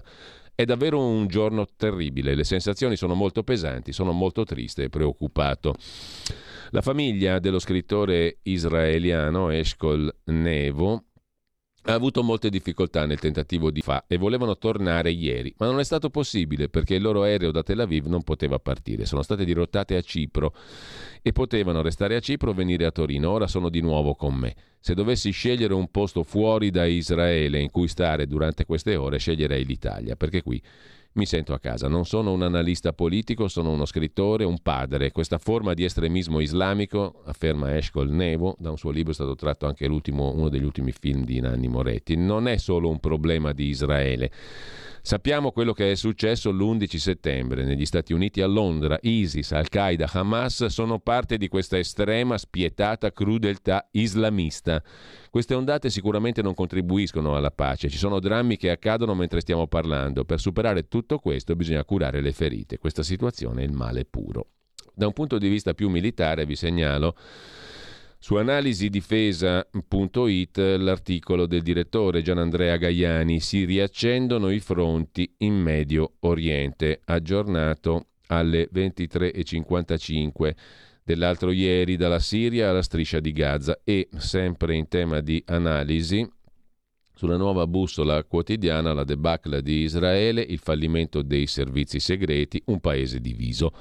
L'attacco lanciato il 7 ottobre da Hamas ha colto di sorpresa, scrive Stefano Magni, un governo che ha colpevolmente sottovalutato i segnali di quanto si stava preparando e indebolito il proprio esercito. Mm, questa è la critica anche a Netanyahu.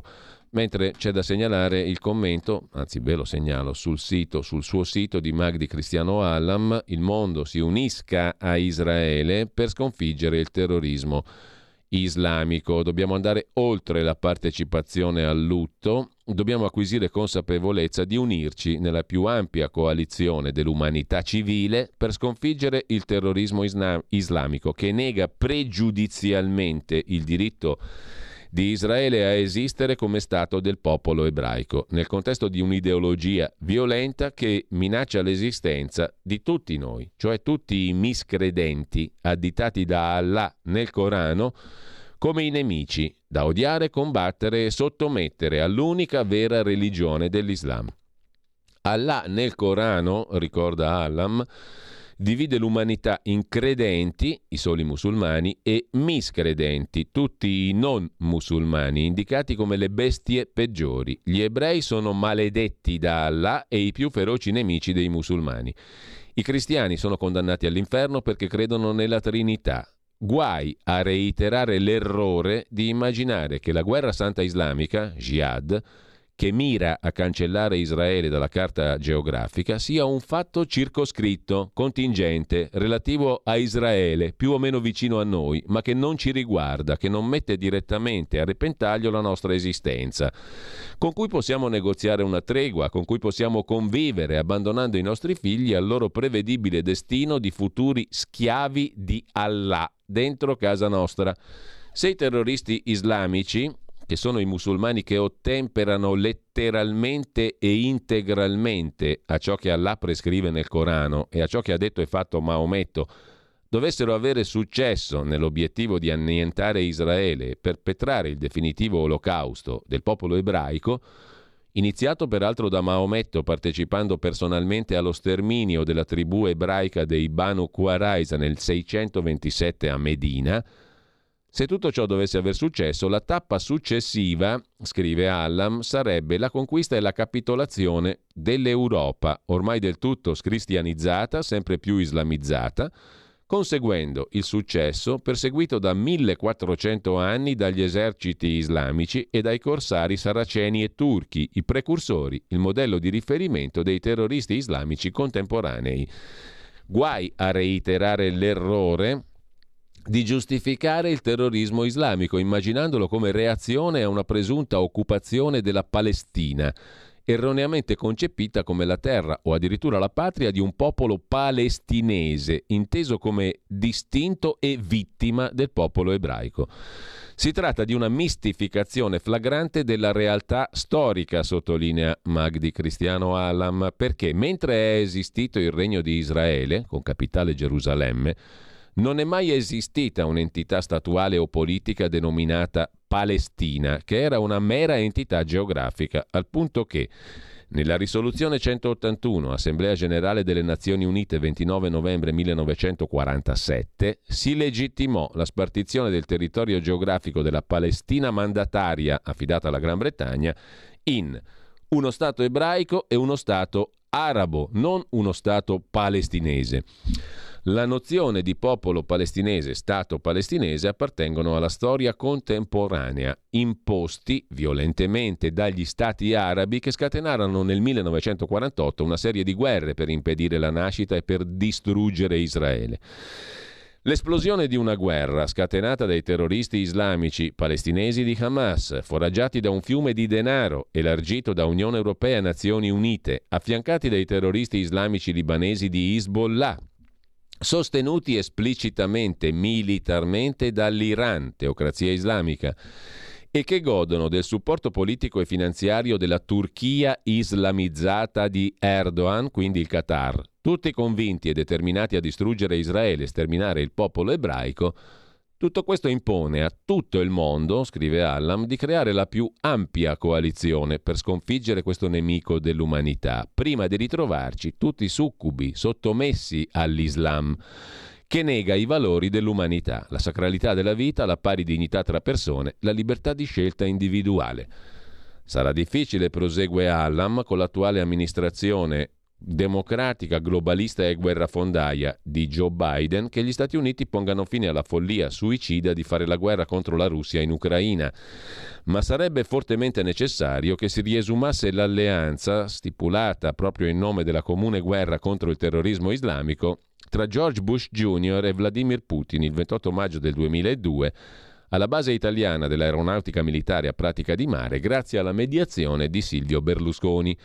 La Costituzione del Consiglio NATO-Russia inseriva la Russia nella NATO per fronteggiare insieme il terrorismo islamico di Bin Laden, che aveva sferrato l'11 settembre del 2001, meno di un anno prima, il clamoroso attentato devastante delle Torri Gemelle a New York e il terrorismo islamico ceceno che aveva insanguinato la Russia.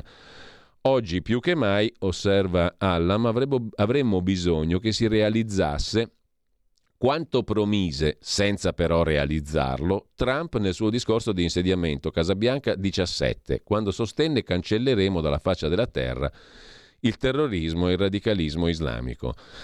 Sarà difficile, conclude Allam, che questa Unione Europea, governata da rappresentanti succubi dello strapotere della grande finanza virtuale, speculativa globalizzata e dediti a scardinare gli stati nazionali e a imporre un nuovo ordine mondiale con unica religione mondiale, legittimando l'Islam e mettendolo sullo stesso piano di ebraismo e cristianesimo, che scelga di riscattarsi da questa follia suicida. L'Unione Europea sarà difficile, scrive Allam, che scelga di riscattarsi da questa follia e di combattere per salvaguardare la nostra civiltà ebraico-cristiana, liberandoci dal cavallo di Troia islamico che si è già radicato nel nostro territorio che si sostanzia di una rete inarrestabile di moschee, di gruppi terroristici pronti ad annientarci dentro casa nostra, alimentati dall'autoinvasione di clandestini prevalentemente islamici.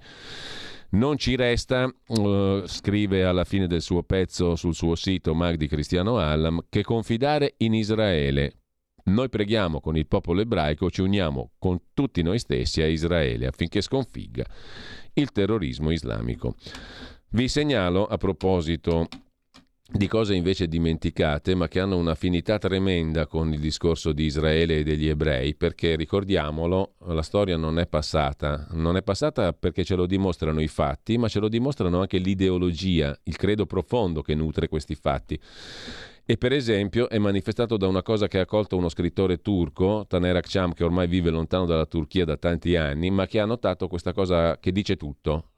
Bra- sulle braccia, sulle divise che portano i soldati dell'Azerbaigian, ci sta stampigliato sopra il volto di Enver Pasha, ministro della guerra che fu nel 1915 ministro turco di quel governo turco dei giovani turchi che sterminò un milione e mezzo minimo di armeni. Molti di più furono, se consideriamo l'inizio delle persecuzioni contro gli armeni a fine Ottocento. In ogni caso, in quattro anni almeno un milione e mezzo di armeni tra il 15 e il 19 del Novecento furono sterminati per mano turca con il supporto della Germania da un punto di vista di eh, organizzazione militare, di consulenza e di vertici militari. Ebbene, oggi costoro, i soldati dell'Azerbaigian, hanno sul braccio una mostrina sulla divisa lega- cucita su, dove si dice caro Armeno scappa scappa che come minimo ti prendiamo per stanchezza. E il volto di questo ministro della guerra del 1915 sterminatore degli armeni.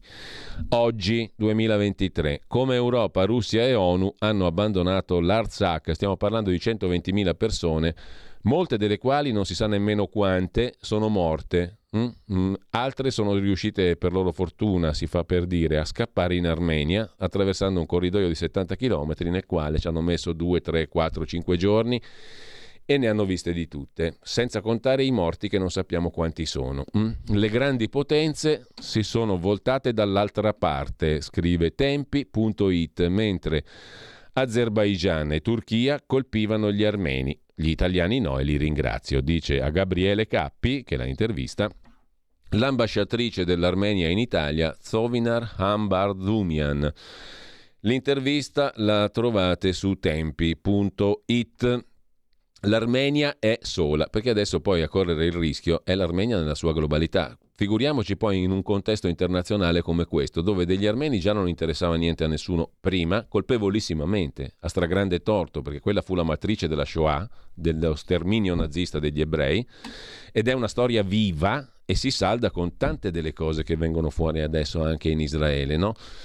E fa parte di un tutt'uno, come giustamente credo ha osservato Allam nel pezzo che abbiamo visto prima. C'è uno schieramento che fa parte, che, che è abbastanza compatto al di là delle suddivisioni così momentanee, no? C'è una visione ideologica profonda che mette insieme i vari tasselli e ne fa un tutt'uno. Dall'altra parte c'è invece una dimenticanza incredibile, totale, una sottovalutazione tragica, per cui chi se ne frega dell'Armenia, no? È il discorso mutatis mutandis che faceva Brecht, finché non sono venuti poi a prendermi a casa mia. Allora sì che mi fregava qualcosa dell'Armenia. L'Armenia è sola, abbandonata, una nazione che ha visto il suo territorio estendersi dalla Cilicia al Mar Caspio e ora rischia di perdere anche i pochi chilometri scampati a un secolo di imperialismo turco e di pressione azera, perché adesso essere a rischio è l'Armenia stessa. Speriamo, vediamo, vediamo cosa si può fare, cosa faranno. Niente, le autorità istituzionali europee, gli stati e via dicendo, noi compresi, Italia compresa. Con i soldi per la lotta all'islamofobia, già che siamo su tempi, vi segnalo anche quest'altro articolo di Mauro Zanon dalla Francia. Con i soldi per la lotta all'islamofobia, l'Europa finanzia gli islamisti, un altro canale di finanziamento per questa bella ciurma di gente che vuol farci fuori. Un'inchiesta di FDUSH in Francia rivela che il progetto della Commissione per combattere il razzismo contro i musulmani sovvenziona in realtà collettivi e associazioni che sostengono l'Islam radicale e attaccano le istituzioni. Soldi nostri, come quelli dell'Unione Europea e dell'ONU per Hamas che poi attacca Israele. Nel 2015 lo scrittore francese Michel Houellebecq, che adesso si è convertito pure lui, immaginava nel suo Soumission, sottomissione, il suo romanzo, una genuflessione inarrestabile ma dolce della Francia all'Islam politico, a colpi di finanziamenti all'università e di offensive culturali e cultuali. Oggi Welbeck avrebbe materiale sufficiente per allargare il suo racconto a tutta Europa. Un'inchiesta del sito fdsdush.com, fdsdush.com ha rilevato ha rivelato che la Commissione europea ha finanziato l'ennesimo progetto di lotta contro l'islamofobia, dietro il quale si nasconde in realtà una lauta sovvenzione a associazioni apertamente islamiste. Il totale di finanziamento è 100.000 euro. Tra i beneficiari una fondazione, sede in Spagna, rapporti coi fratelli musulmani, Al-Fanar, che ha ricevuto 28.000 euro. Non ho rapporto coi fratelli musulmani ha dichiarato il fondatore Pedro Rojo Pérez, negando la prossimità con l'organizzazione politico-religiosa appunto dei fratelli musulmani, ma dimentica finge di dimenticare le attività portate avanti di recente dalla sua associazione. Leggetevi il pezzo su tempi.it. Mentre in Germania, come abbiamo accennato prima, nell'ultimo test elettorale prima delle europee, la coalizione semaforo del cancelliere Olaf Scholz è uscita con le ossa rotte dal voto in due popolose regioni tedesche del sud-ovest, Baviera e Assia. Qui l'ultradestra incassa successi, diventando il secondo partito nell'Anda di Francoforte, la capitale economica della Germania, cioè AfD, Alternative für Deutschland, secondo partito. In Assia i cristiano-democratici della CDU, all'opposizione a Berlino, festeggiano un trionfo grazie al balzo di quasi 8 punti che li conferma alla guida della loro roccaforte, 34,9%. Con il peggior risultato dal 1950, l'ala destra bavarese della CSU si conferma prima forza in Baviera, 36,5%. Questo è il quadro in serata delle proiezioni diffuse dalla TV pubblica ZDF per due regioni dove vive un quinto e passa della popolazione tedesca. A metà legislatura nazionale erano chiamati al voto 9 milioni 400 mila elettori in Baviera, 4 milioni e 3 in Assia. La ministra dell'interno tedesca Faeser, capolista dell'SPD in Asia, ha definito molto deludente il risultato del Partito Socialdemocratico, che ha raccolto solo il 15,4%. In Baviera l'SPD sarebbe solo quinta con l'8,5%, ha perso altri 1,2 punti. I Verdi scendono e AFD invece si conferma il secondo partito. AfD è cresciuta di 5 punti, è al 15,7% in Baviera ed è al 16,7% in Assia. Sulla questione del voto e le elezioni nei due lender tedeschi si sofferma anche Euronews, l'opposizione conservatrice vince, l'estrema destra avanza e sul quotidiano nazionale c'è il pezzo di Roberto Giardina da Berlino la batosta per i socialisti alle regionali vola l'estrema destra. Il voto in due popolosi Länder, Baviera e Assia, l'exploit di Alternative für Deutschland. Bene anche i democristiani. Crolla il Partito Socialdemocratico di Scholz. I liberali del ministro delle finanze Lindener rischiano di restare fuori dai parlamenti locali. A Monaco vincono i cristiano sociali, ma solo con il 36,8% che è il peggior risultato da decenni. Anche Scenari Economici si occupa delle elezioni in Germania. AfD è il secondo partito, sia in Assia che in Baviera. Vi segnalo poi per quanto riguarda le altre cose di oggi il pezzo Il Data Room di Giusy Fasano e Milena Gavanelli sul Corriere della Sera risarciremo al 100% ma ad oggi nulla. Di che cosa si tratta? Di 8 miliardi e mezzo di danni causati dall'alluvione in Romagna. Promessa del governo a maggio, rimborsi arrivati finora, 3.000 euro a famiglia per le prime necessità, zero alle aziende. Sono passati 143 giorni, una lunga apnea per l'area alluvionata, secondo il data room del Corriere della Sera su 8 miliardi e mezzo di danni sono arrivati praticamente gli spiccioli, 3.000 euro a famiglia, zero alle aziende. Vi segnalo poi, sempre saltando da un argomento all'altro, ma tra le cose eh, interessanti di oggi, il pezzo di Gianluca Spera su Atlantico Quotidiano, nicolaporro.it, Nobel e libertà, il vaccino come grimaldello per imporre il controllo. La questione non è il vaccino in sé, anche il premio Nobel, i premi Nobel Katalin Caricò ed Ras Weisman, diventa l'occasione per far scattare il tic liberticida, silenziare i dissidenti, rilanciare i dogmi. Sanitari, scrive. Spera su Atlantico Quotidiano. Due mh, mm, articoli vi segnalo invece relativamente alla scomparsa dell'89enne banchiere Pacini Battaglia, Pierfrancesco Pacini Battaglia, uno dei protagonisti di Mani Pulite la tangente Eni, Di Pietro, il banchiere sotto un gradino sotto Dio, così fu definito, i processi, i segreti che si porta nella tomba ancora oggi.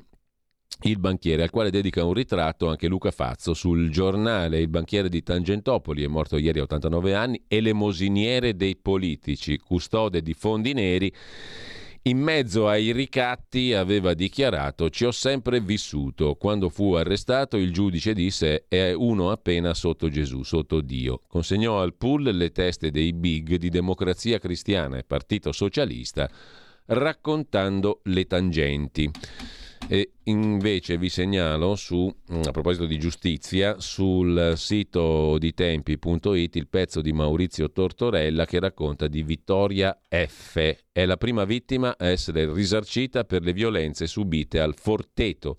Lo Stato ha dato 35.000 euro a questa donna disabile che per 30 anni subì maltrattamenti nella comune agricola tendenza sinistra del profeta Fiesoli, appunto al Forteto. La sua storia la racconta Tortorella su tempi.it. Su Tempi troviamo anche un politico, Raffaele Cattaneo, vicepresidente credo della giunta lombarda, che è in viaggio con eh, il presidente Attilio Fontana in giro per l'Asia. E in questa veste di giornalista è molto interessante quello che racconta Raffaele Cattaneo su tempi.it. C'è un'altra Cina tutta da scoprire. Tentare un giudizio non nuoce. Sono in missione per conto della regione Lombardia nel sud-est asiatico, un mondo in pieno sviluppo con il mito americano del successo. È molto bello il, ra- il racconto che fa Raffaele Cattaneo su tempi.it, un punto di vista sulla Cina che non è il solito mescolone di cose. Sempre su tempi, meglio dare agli africani la possibilità di rimanere in patria, favorire lo sviluppo, in questo caso del Camerun, per aiutare i giovani a rimanere, anziché spingerli ad emigrare. Sono le parole del vescovo Mathiei raccolte appunto da tempi.it. Bayemi Maciei è vescovo di Obala in Camerun, un incontro organizzato da ACS, aiuto alla Chiesa che soffre, sul problema dell'emigrazione. Sempre su tempi. Infine, per quanto concerne la pagina di cronaca di Repubblica, seconda puntata dell'inchiesta sul malessere dei giovani, in questo caso il sesso, porno e bad sex, la generazione senza più amore, pochi tabù, tanta violenza e spesso il sesso separato dalla relazione. Sullo sfondo una legge che non c'è per l'educazione sessuale a scuola. In assenza di spazi di confronto, il, la rete internet diventa il non luogo in cui ci si forma su modelli improntati all'odio e al sopruso. Insomma, sono messi benissimo, secondo Maria Novella De Luca, sti giovani. Con ciò lasciamo appunto mm, anche eh, la Repubblica, chiudiamo qui la rassegna stampa, eh, tra poco dovrebbe essere con noi come tutti i lunedì Riccardo Molinari, presidente dei deputati leghisti e segretario della Lega in Piemonte. Pronto? Avvocato. Mi dica. C'è bisogno di lei. Sono l'avvocato Celeste Collovati. Con me parlerete di pensioni e di diritto del lavoro e tutte le problematiche inerenti al lavoro. Ciao a tutti, sono Massimo Leonardi, avvocato e dottore commercialista. Con me parleremo di diritto tributario, diritto societario e danni da mala sanità. Sono l'avvocato Giorgia Colombo. Con me parlerete di immobili, condominio e diritto dell'arte. Vi aspettiamo! Vi aspettiamo! Vi aspettiamo! L'avvocato risponde ogni giovedì dalle 17 alle 18. C'è bisogno di lei. Stai ascoltando Radio Libertà. La tua voce libera, senza filtri né censura. La tua radio.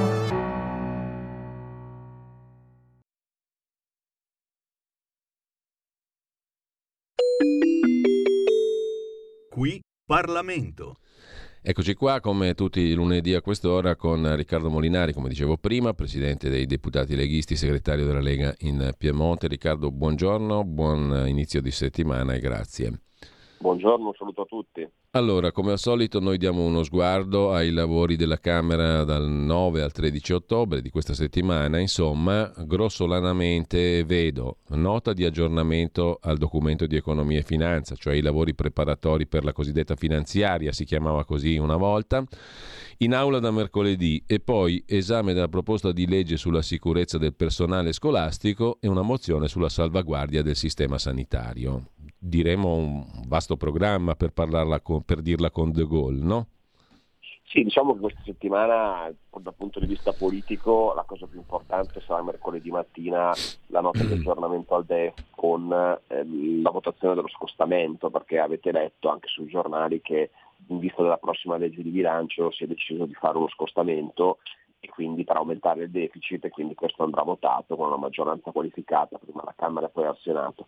E per quanto riguarda la Lega certamente anche la proposta di legge sulla sicurezza del personale scolastico, che è una proposta di legge nostra del collega mm. Sasso, che è stata inviata la settimana scorsa, è, è importante, penso che avremo il tempo per, per approvarlo in prima lettura, visto che non abbiamo decreti questa settimana, tolta, insomma, tolta la nota di aggiornamento al DEF, poi sono tutti quanti atti di iniziativa parlamentare. Devo dire che è una rarità quindi sembra quasi una settimana strana, avere una settimana in cui si può discutere di atti parlamentari senza dover convertire uno o due decreti legge che arrivano dal governo. Quindi diciamo che vediamo cosa riusciremo a concludere eh, di atti insomma, di iniziativa dei vari colleghi. Ecco, tra l'altro c'è l'audizione del ministro dell'interno Piantedosi in commissione antimafia, il che mi dà lo spunto per chiederti se Ciò che sta emergendo in Commissione Antimafia, l'abbiamo mandata in onda anche qui in radio, l'audizione di Lucia Borsellino e dell'avvocato Trizzino, suo marito, ma peraltro anche legale della famiglia Borsellino, che in sostanza sta mettendo in luce eh, un aspetto particolare della vicenda legata alla strage eh, di Borsellino e della sua scorta, cioè il fatto che fosse stato sottovalutato ampiamente un lavoro compiuto dai ROS di Mori e De Donno, in particolare il dossier mafia appalti che fu alla radice, secondo la famiglia Borsellino, dei guai del, sia di Falcone che di Borsellino. Allora sta emergendo finalmente un brandello di verità in quella oscena storia che fu oggetto di un depistaggio uno tra i più atroci della storia repubblicana in relazione alla strage di eh, Borsellino? Di... Beh, diciamo che c'è, c'è stata una sottovalutazione, direi che insomma, è abbastanza delle cose. E poi sai sulla, se si arriva alla verità ci sarà chiarezza. Sono passati comunque eh, 30 anni e o, comunque escono sempre cose nuove.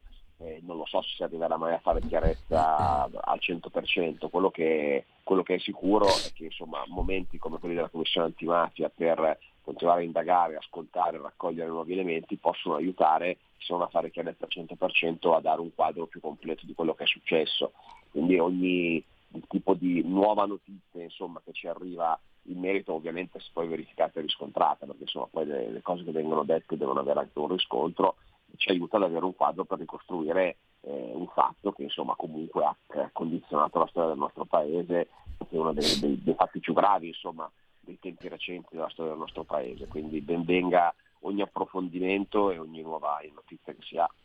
Ecco Riccardo, intanto in, prima, in, primo piano naturalmente da due giorni a questa parte ci sono i fatti di Israele e anche quelli più atroci come abbiamo visto da ultimo anche la strage di giovani che partecipavano a una festa nel deserto no? vicino a Gaza. Ehm, ostaggi, prese di ostaggi, una strategia terroristica però su uno scenario di guerra. La guerra è permanente da quando è nato Israele nel 1948, no? ha vissuto diversi momenti, questo è uno con modalità terroristiche, il che induce qualcuno a pensare che possano essere anche allargate queste modalità terroristiche e possano coinvolgere anche i paesi occidentali nel loro complesso, no? Dove le organizzazioni terroristiche islamiche sembrano essere un po' in sonno da qualche tempo a questa parte, ma si sono moltiplicati in questi giorni eh, le analisi che richiamano all'11 settembre. No? Gli stessi israeliani dicono è il nostro 11 settembre, che però è una questione che accade, cioè un fatto che accade più di vent'anni fa. Insomma, si ha come la sensazione che in sonno ci sia ancora un pericolo islamista latente. Questa percezione secondo te ce l'abbiamo uh, del pericolo latente o siamo tutti più tranquilli e addormentati, come un pochino è sembrato anche addormentato Israele stesso, colto di sprovvista? Se sono stati colti loro di sprovvista, figuriamoci noi, verrebbe da dire, no? Per certi versi. Um, è, una, è un pericolo? Beh, allora, eh, la minaccia del terrorismo islamico è sempre un pericolo ed è sempre insomma, monitorata dai nostri servizi di sicurezza, è una diciamo, delle, dei, minacce diciamo, terroristiche che ci sono in Italia, per esempio nel nostro caso ovviamente c'è il terrorismo islamico, c'è l'estremismo politico eh, di sinistra e di destra, eh, c'è il nuovo pericolo anche diciamo, che non è ancora sfociato in azioni violente, ma c'è il rischio che possa sfociare in azioni violente dei movimenti ambientalisti eh, in passato insomma, ci sono stati anche episodi violenti, insomma, cioè, quello è, una, è un'altra delle, eh, diciamo, eh, dei gruppi che vengono in qualche modo monitorati perché sono, quindi l'attenzione degli apparati di sicurezza su questi temi c'è sempre, anche come giustamente dici te, se, non, mh, mm, se sembrano dormienti, quindi non, non, non si fanno vedere, non, non, compiono degli atti eclatanti, sono comunque sempre, sempre monitorati. La situazione di Israele ovviamente è, è, diversa, perché qui siamo davvero, come ha dichiarato il governo israeliano, in una situazione di guerra a questo punto, perché quello che è successo non è un atto terroristico isolato, è stata un'azione militare, quando si lanciano centinaia di missili, muoiono centinaia di persone, si, si, si entra addirittura eh, in Israele con i soldati lì a terra e si rapiscono i bambini, questo non è terrorismo, qua siamo oltre, cioè questa è un'azione di guerra vera e propria. E dove ci porterà questo è difficile prevederlo. Eh, a quanto pare insomma, le armi sono arrivate dall'Iran, quindi ci sembra ci sia un coinvolgimento abbastanza importante dell'Iran, è chiaro che questo dal punto di vista geopolitico complica la situazione, spero che l'Iran comunque è una potenza, è un paese islamista ma è una potenza anche militare, eh, bisogna capire che il conflitto se resterà circoscritto eh, tra Palestina e Israele o se andrà a coinvolgere anche altri. Ovviamente ci auguriamo che resti circoscritto perché eh, diversamente rischia di assumere dimensioni preoccupanti. Ecco. È ovvio però che insomma, quello che è successo lì esula dal terrorismo, diciamo, siamo oltre, quella è un'azione militare e ovviamente anche in Israele l'attenzione è sempre altissima e massima. Eh, era difficile aspettarsi in questo momento un'azione di questo tipo. Poi i vari commentatori dicono che è stato fatto adesso perché l'Occidente è concentrato sulla guerra in Ucraina, quindi hanno pensato di prenderci diciamo, alla sprovvista in un momento in cui eh, l'impegno di risorse è su quel versante lì. Io questo non lo so. Certamente è un'azione che fa impressione, perché è un'azione di guerra inaspettata. Ecco, e tutto questo eh, mentre Hamas è foraggiato da una pluralità di fonti, non solo l'Iran. Peraltro Hamas è stato tenuto buono anche da Netanyahu per certi versi, no? abbiamo visto analisi di questo tipo, un calcolo magari sbagliato, però un calcolo per, eh, diciamo così, cercare invece di pacificarsi con altri stati arabi, in primis Arabia Saudita. Ecco, il fatto che Hamas sia foraggiato anche dal denaro elargito dall'Unione Europea, dalle Nazioni Unite, oltre che dal canale iraniano classico e dal Qatar, eh, per cui dietro c'è la Turchia di Erdogan, che è un attore non da poco e che fa parte però della Nato. Complica le cose a tuo giudizio, Riccardo, o, impone diciamo, una revisione anche di determinati assetti e alleanze geopolitiche internazionali? Mm anche l'Italia eh, purtroppo finanzia alcune associazioni palestinesi, infatti eh, noi presenteremo, io e capigruppo, gli altri capigruppo di maggioranza, una mozione in queste ore e credo quello dovrà essere un punto, cioè rivedere anche tutti i contributi che anche il governo italiano eh, dà alla cooperazione palestinese. È chiaro che poi insomma, questi contributi difficilmente sono contributi nei bilanci degli stati, delle organizzazioni terroristiche, mm. però direi che uno dei problemi che insomma, mh, Israele segnala anche da tempo è il fatto che ci siano paesi occidentali che finanziano comunque associazioni, vari tipi di associazioni che operano in Palestina. Eh, questo secondo me sarà un tema. Poi che ci siano paesi invece molto più direttamente coinvolti come la Turchia eh, e altri paesi, questo assolutamente si sa. Eh, lì purtroppo eh, sulla Turchia sappiamo che c'è questa contraddizione per cui un paese nato ma è un paese che ha un, uh, un presidente insomma, eh, del Consiglio eh, che è eh, di fatto un presidente autoritario e ha diciamo, una politica eh, islamista, certamente non laica, a differenza di quella che era stata la tradizione della Turchia anni fa. E quindi questo è un problema perché Erdogan gioca su due tavoli da sempre. Da una parte eh, ritrovato l'Occidente, si fa finanziare dall'Occidente, resta nella Nato ed è un alleato strategico ovviamente per la Nato e per gli Stati Uniti in quell'area, quindi non se ne può fare a meno, però dall'altra avendo un paese eh, fortemente eh, religioso e insomma fortemente eh, islamizzato, eh, guarda anche a quel mondo lì e cerca di esercitare diciamo, il suo ruolo eh, geopolitico in quell'area del mondo eh, con i paesi islamici. Quella è una grande contraddizione, assolutamente sì, quella di Erdogan. Ecco Riccardo, a proposito di Erdogan, ha festeggiato recentemente insieme al presidente dell'Azerbaigian, Ilham Aliyev, il fatto che è riuscito a sloggiare 120.000 armeni dall'Arzak, un piccolo stato all'interno dell'Azerbaigian, ma da, da tanti anni uno, un piccolo stato non riconosciuto da tanti, ma dove vivevano appunto 120.000 armeni che hanno dovuto scappare e non si sa quanti morti ci sono stati. Io ho letto delle lettere di persone che hanno reso conti di prima mano e sono terribili, hm? perché sia i turchi che gli azeri hanno compiuto violenze che sono nella loro storia perché viaggiano ancora con le parole d'ordine e con i miti di riferimento, ce li hanno cuciti addosso alle divise gli azeri di cento e passa anni fa, cioè dello sterminio degli armeni del 1915-19. Ora sotto pericolo ci sono non solo i 120.000 che sono riusciti più o meno a scappare, non si sa quanti ne siano morti, perché non c'è stata nessuna copertura mediatica di questa cosa e neanche politica, ma 2 milioni e 800.000 armeni sono fortemente a rischio, in una zona molto geopoliticamente calda, perché lì lì si intersecano assi importanti, geostrategici ma anche di interessi economici, petroliferi, eccetera, e gasieri, nord-sud, est-ovest. È una partita che Erdogan sta conducendo nel totale silenzio. E tra l'altro io ricordo che a proposito di Israele, lo sterminio armeno fu la matrice rivendicata apertamente da Hitler della Shoah ebraica. Questo non per drammatizzare, ma per tenere presente le cose. Quelli viaggiano ancora oggi con quelle parole d'ordine, ripeto, con quei miti cuciti sulle loro divise nel 2023. Forse è il caso di tenere alta l'attenzione anche da quel punto di vista lì, no? Assolutamente, assolutamente sì, assolutamente sì, la situazione che è successa in Azerbaijan purtroppo è, è, hai ragione, non ha avuto copertura mediatica nonostante le denunce diciamo, degli armeni che hanno cercato di sensibilizzare la comunità internazionale.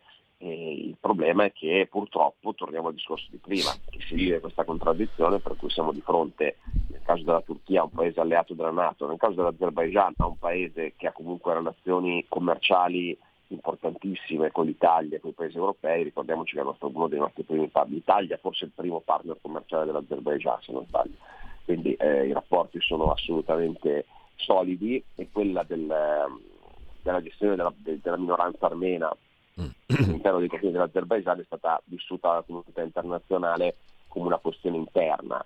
E purtroppo è uno di quei casi dove ma poi insomma l'atteggiamento dei turchi sull'Armenia lo conosciamo bene, io ricordo qualche anno fa, nella scorsa legislatura, quando abbiamo fatto approvare una mozione per il riconoscimento del genocidio armeno, eh, da parte della Turchia le reazioni che c'erano state a livello internazionale. Ovviamente grandi ringraziamenti da parte dell'ambasciata armena, ma una reazione molto dura da parte della Turchia che nega addirittura questo fatto storico. Quindi purtroppo quella è una delle grandi questioni irrisolte e una di quelle grandi questioni irrisolte su cui l'Occidente spesso finta di non vedere perché per la ragione che ci siamo spiegati, per i rapporti con l'Azerbaigian e per i rapporti con E poi un giorno ti svegli e trovi a casa tua uno che ti arriva con la scimitarra per farla corta, eh, per saltare tutte le tappe intermedie, diciamo così. Eh, Speriamo diciamo.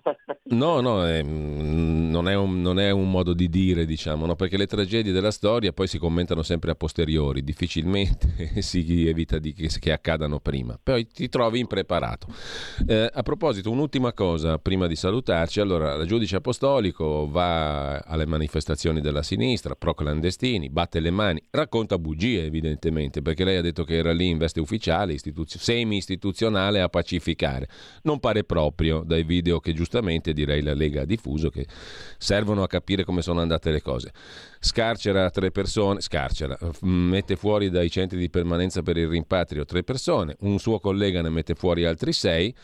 E questo mm, perfettamente normale, diciamo, no? Mm, dall'altra parte c'è un magistrato che invece fa il suo dovere con coscienza, riesamina gli atti di una vicenda che sembra sepolta. Sto parlando del sostituto procuratore di Milano Tarfusser, notizia completamente ignorata perché riguarda quei due poveracci della strage di Erba, no? Tu sai benissimo, Riccardo, come la penso io, perché mi sono documentato, ho letto e sono straconvinto che quello sia un clamorosissimo errore giudiziario, con me e altri pochi colleghi però confortati in questo caso dal parere di un magistrato illustre con un curriculum strepitoso come il dottor Tarfusser. Allora io mi domando da cittadino, senza voler entrare adesso nel discorso innocenti colpevoli, io sono convinto che siano innocenti e chi ha studiato le carte lo è, come il giudice scrive peraltro nella sua richiesta di revisione del processo. Però io mi domando da un punto di vista strutturale, com'è che la politica non riesce a trovare il modo, visto che tutto sommato il magistrato è un pubblico dipendente, no? cioè deve essere uno che esercita una, un'altissima, nobilissima, importantissima funzione a beneficio di tutti. Com'è che non si trova il modo, proprio tecnico, per favorire persone come Tarfusser, che si pongono dei problemi veri a beneficio dei cittadini normali, in questo caso mh, facendo valere un principio costituzionale da tutti proclamato, da pochi praticato, cioè la presunzione di innocenza, anche al di là di ogni ragionevole dubbio, come dice la legge italiana, e perfino a distanza di anni, a garanzia di tutti. Uno che ragiona così, per me è un magistrato che mi dà molta fiducia. Uno che va a battere le mani contro la polizia, eccetera, mi dà meno fiducia quando decide di quella materia lì. Allora io mi domando, com'è che la politica in tanti anni di bla bla bla non sia riuscita a trovare un modo per far sì che i magistrati alla Tarfusser vengano promossi dal sistema e i magistrati come quegli altri vengano puniti dal sistema. Puniti non nel senso di punizioni corporali, ma che vengano sfavoriti i modi di agire così ideologico e vengano favoriti quelli che si mettono invece nell'interesse dei cittadini e nel rispetto della Costituzione. Com'è che facciamo? Bel problemino, allora, eh? Questo è un, è un problema enorme e insomma, io penso che sia il principale problema del nostro paese e non, non, eh, lo, lo ripeto sempre anche quando facciamo direttive, riunioni del partito, insomma io ritengo che sia impossibile riformare questo paese e la questione dell'immigrazione lo dimostra perché l'abbiamo visto, no? si fanno le leggi, si fanno i provvedimenti per contrastare l'immigrazione clandestina e poi però la magistratura eh, rende vano questo lavoro. Quindi senza la riforma della magistratura, nel senso che dici te, questo paese non si cambierà mai. E io capisco che possa essere impopolare spiegarlo, ma va fatto.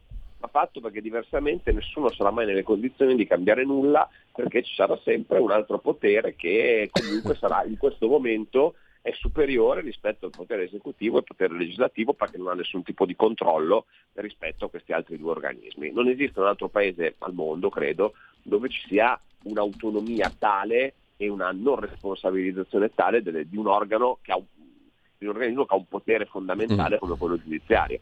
Allora, come si risolve? Eh, la questione delle- della valutazione dei magistrati attiene al CSM, quindi il CSM che è l'organo di autoregolamentazione e autodisciplina dei magistrati, è vero che il Parlamento nomina alcuni membri laici, però mh, diciamo che è governato dai magistrati, quindi sono i magistrati stessi ad autogiudicarsi, quindi questo è già un tema.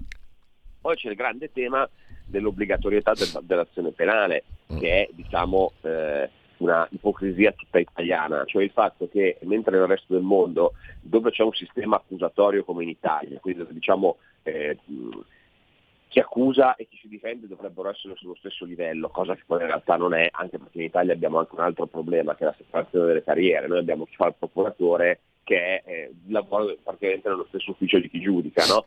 nello stesso curriculum professionale, stessa formazione.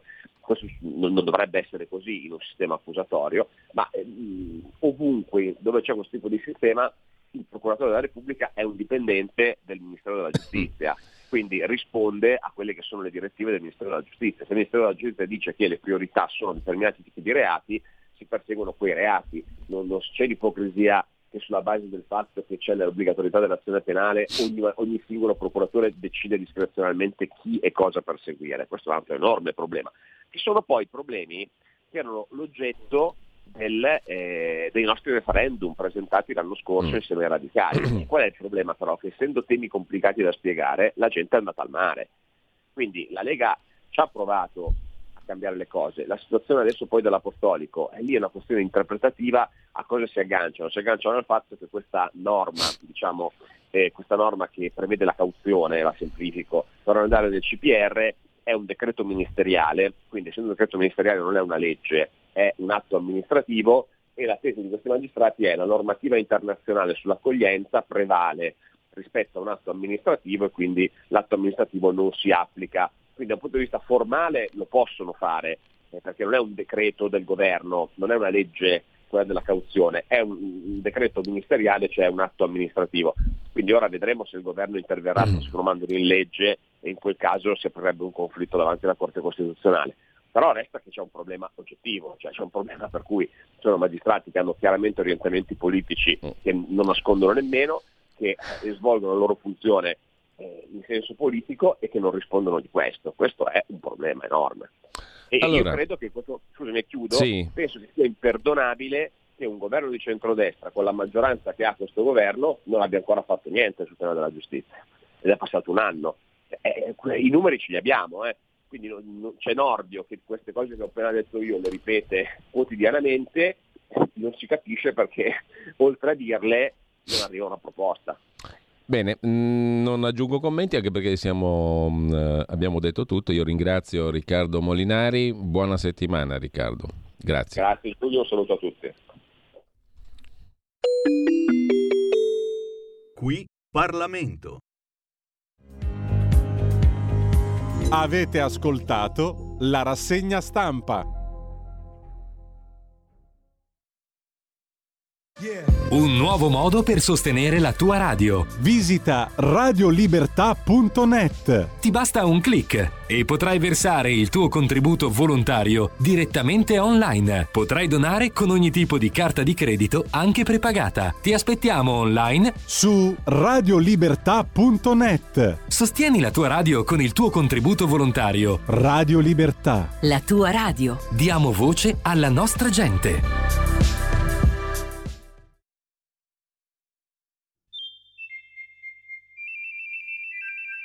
Va ora in onda La grande città con Carla De Bernardi. Si può vivere anche a Milano.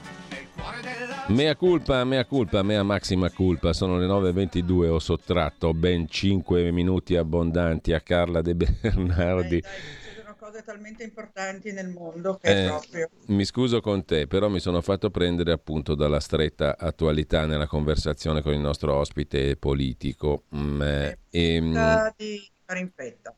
allora, a te subito la parola Carla perché questo è in realtà un, dal mio punto di vista una rubrica che dopo tante cose di rassegna stampa, appunto e cose anche pesanti, eh, tragiche, preoccupanti, inquietanti talora, eh, consente un po' di respirare, di respirare qualcosa di bello, di vedere, di immaginare qualcosa di bello e di sentirselo raccontare da te per cui è un'oasi di benessere, di aria pulita, di cose belle, necessarie. Dopo due ore passa di questa robaccia qua.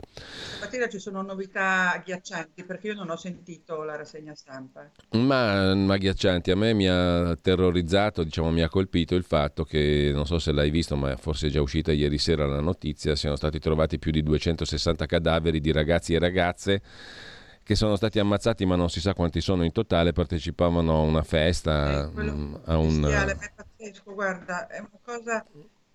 Senti, a me torna indietro la voce, se non lo fa anche con te per me va bene. No, noi ti sentiamo bene, Vabbè. tranquillamente. Allora, eh, appunto, per, non per distrarci perché non è possibile, ma per avere un momento di serenità, Avevamo detto che oggi avremmo parlato della Sì. Certosa di Garegnano che è un Sì, luogo bellissimo. di pace e serenità. Quindi io invito i milanesi, i lombardi, gli italiani, gli europei e l'orbe terracqueo a visitare la Certosa di Garegnano che è in, un- è in città perché è, eh, a Milano, non è in centro ma non è neanche eh, fuori dalla città, è entro le mura, è nel, nel municipio di Musocco eh, dove c'è anche il cimitero di Musocco di cui abbiamo parlato l'altra volta. Allora, io ho mh, fatto questa cosa, ho preso i miei cari piedini, che ancora non mi hanno tradito, e li porto, mi faccio portare a vedere le cose che poi racconto nel prossimo libro e che ho raccontato anche nella storia di Milano. Mm. Ero già andata a vedere tutto, ma ci sono tornata perché ho voluto fare dei percorsi a piedi in maniera che tutti quelli che vogliono fare come me sanno esattamente quale tragitto fare. Mm. Per cui io do il punto di partenza, ovviamente uno ci arriva come vuole, anche in monopattino se ha questo Mm. spirito macabro, scherzo naturalmente, ma, ehm, ma per me il monopattino è un mostro. Concordo. E, ehm, e poi dico come si fa ad andare qua e là. Allora, da Musocco, dove eravamo l'altro giorno, si prende via Pareto, che è una mm, strada alberata molto carina, e in pochi minuti, meno di dieci, poi io cammino veloce, diciamo in, in dieci minuti si arriva alla Certosa di Garegnano. Allora, la Certosa la vedi dalla, eh, dall'autostrada dei laghi perché vedi questi, queste statue, queste specie di pinnacoli che eh, escono dal, ponte dell'autostrada e dici, come ho detto io per anni, ma chissà cosa sarà. Poi un giorno sono andata a vedere e ho scoperto questo posto meraviglioso Mm. che adesso sono tornata a rivisitare per poterlo descrivere. Adesso oggi non entrerò nel dettaglio di eh, l'affresco dell'Annunciazione, la crocifissione, gli angeli e i santi perché abbiamo poco tempo, Sì. ma vi dico solo questo. No, però Si sai che cosa? si- Siccome non lo so e magari dico una cosa sbagliata, però siccome la Certosa di Garagnano è uno scrigno incredibile di bellezza, non so, ci possiamo prendere anche il tempo per la prossima settimana, la butto là perché sì, certo, certo. perché certo. l'orario è quello che è, no? Eh, l'orario è quello che è e il luogo è magico, è meraviglioso perché io, Magico, magico. io l'ho avuto, sono andato due o tre volte, ma la sensazione è che quando tu superi la soglia d'ingresso del cortile entri in un altro mondo. Sì, assolutamente. E diventi certosino anche tu.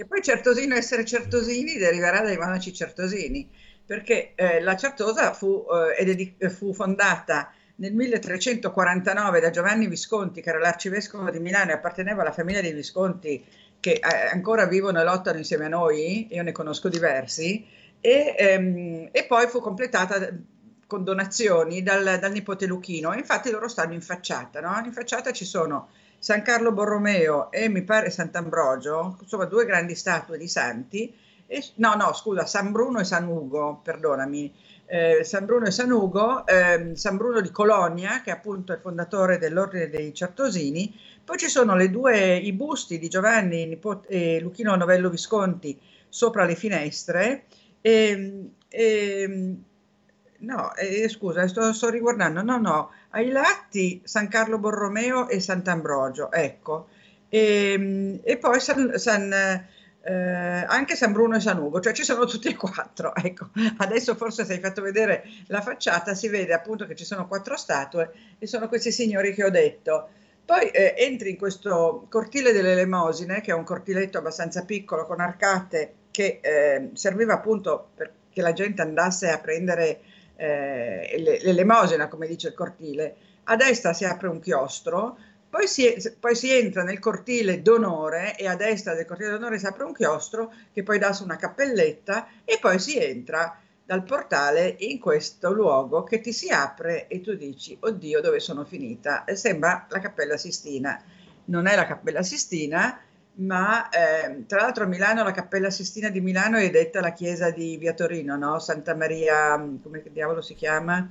Ehm, Corso Magenta, se non sbaglio. No, no, Corso, ah, sì, Corso Magenta, scusami, Mm. San, San Maurizio al Monastero Maggiore, Sì, esatto. chiamato la Sistina di Milano, ma però secondo me anche questo è una Sistina, perché è tutta affrescata da questo Daniele Crespi. Daniele Crespi è un artista che muore di peste nel 1900 eh, 1900, 1630, la famosa peste di Federico Borromeo, non quella di San Carlo, quella del, del- del Manzoni per capirci. Lui nel 29 completa questo ciclo di affreschi pazzesco sui toni dell'azzurro e poi di tutta una, una coloritura strepitosa, brillantissima, e, ehm, e poi nel 1630 eh, rende l'anima a Dio, come si diceva una volta.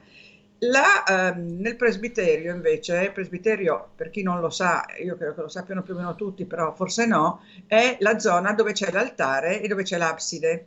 Eh, la cupola eh, di solito di una chiesa si innalza sopra il presbiterio. Ecco, la cupola del Garignano è dipinta dal maestro di Giotto, eh, vabbè, ok, ehm, scusami, eh, del maestro del Caravaggio, che era ehm, Peterzano. Simone Peterzano. Mm. Anche qui, vedi che io ogni tanto mi, mi invento delle cose, eh, delle cose, eh, confondo Giotto con Caravaggio, che non è una bella cosa. Eh, vabbè, comunque Simone Peterzano, grandissimo maestro, che aveva, ehm, aveva vissuto a Venezia e aveva imparato a- dal Tiziano, arriva a Milano e fa questi affreschi della, eh, della- del presbiterio e dell'abside. Eh, fai conto che questo avviene nel 1573, quindi rispetto alla fondazione nel 1349 e agli affre- e agli affreschi del, ehm, del, del Crespi e gli affreschi del Peterzano sono invece Mm. nel 500, alla fine del 500, quindi sono di tutt'altra epoca, cioè arricchiscono la chiesa di decorazioni che prima era molto spoglia, era una chiesa eh, molto più sobria, no? Quindi invece arrivano questo qui, Crespi, Peterzano e poi anche altri autori e la stradecorano. Poi ci sono delle bellissime cappelle, c'è la, la cappella di San Bruno, c'è la cappella, ehm, eh, come si chiama?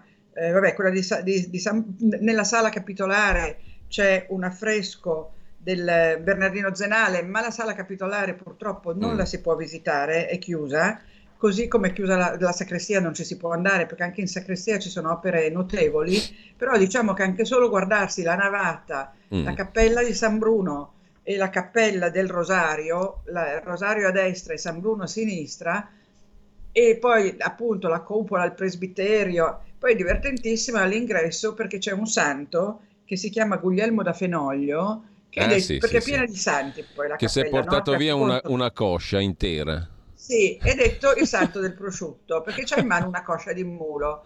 Cos'era successo? Che qualcuno aveva strappato la coscia al mulo, povero mulo, e il santo ehm, Guglielmo da Fenoglio gliela riattacca e in questo ehm, sua rappresentazione, affresco che lo rappresenta, lui ha in mano proprio un prosciuttone.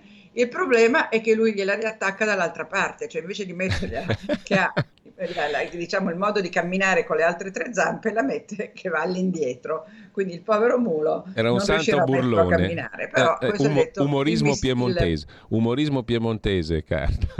esatto questo è detto il miracolo del prosciutto Carla, Eh, io ti devo fermare, lo sai? appunto eh, come Eh. hai visto nel, nel raccontare mi sono anche confusa perché dovevo No, beh, ma non è confusione, è associazione di idee, si chiama così, non è confusione, è associazione di idee. Per no cui no è caos è caos mentale parla- parlando di due grandi, Giotto e Caravaggio, c'è un, c'è un trade union, la grandezza dell'artista, Sì, straordinaria. appunto, appunto. Però E a me mi è venuta in mente, e a me mi è venuta in mente un'altra cosa. A proposito di Cappella Sistina, eh, mi è venuta in mente un'altra cosa che ho visto tra l'altro non molto tempo fa. A Soncino, non so se ci sei mai stata, Carla. no A Soncino c'è una chiesa di Santa Maria delle Grazie che se la vedi da fuori niente di che. Entri ed è una specie di Cappella Sistina perché è completamente affrescata da artisti locali tra i quali cremonesi, tra i quali il più, il più famoso è Giulio Campi, no?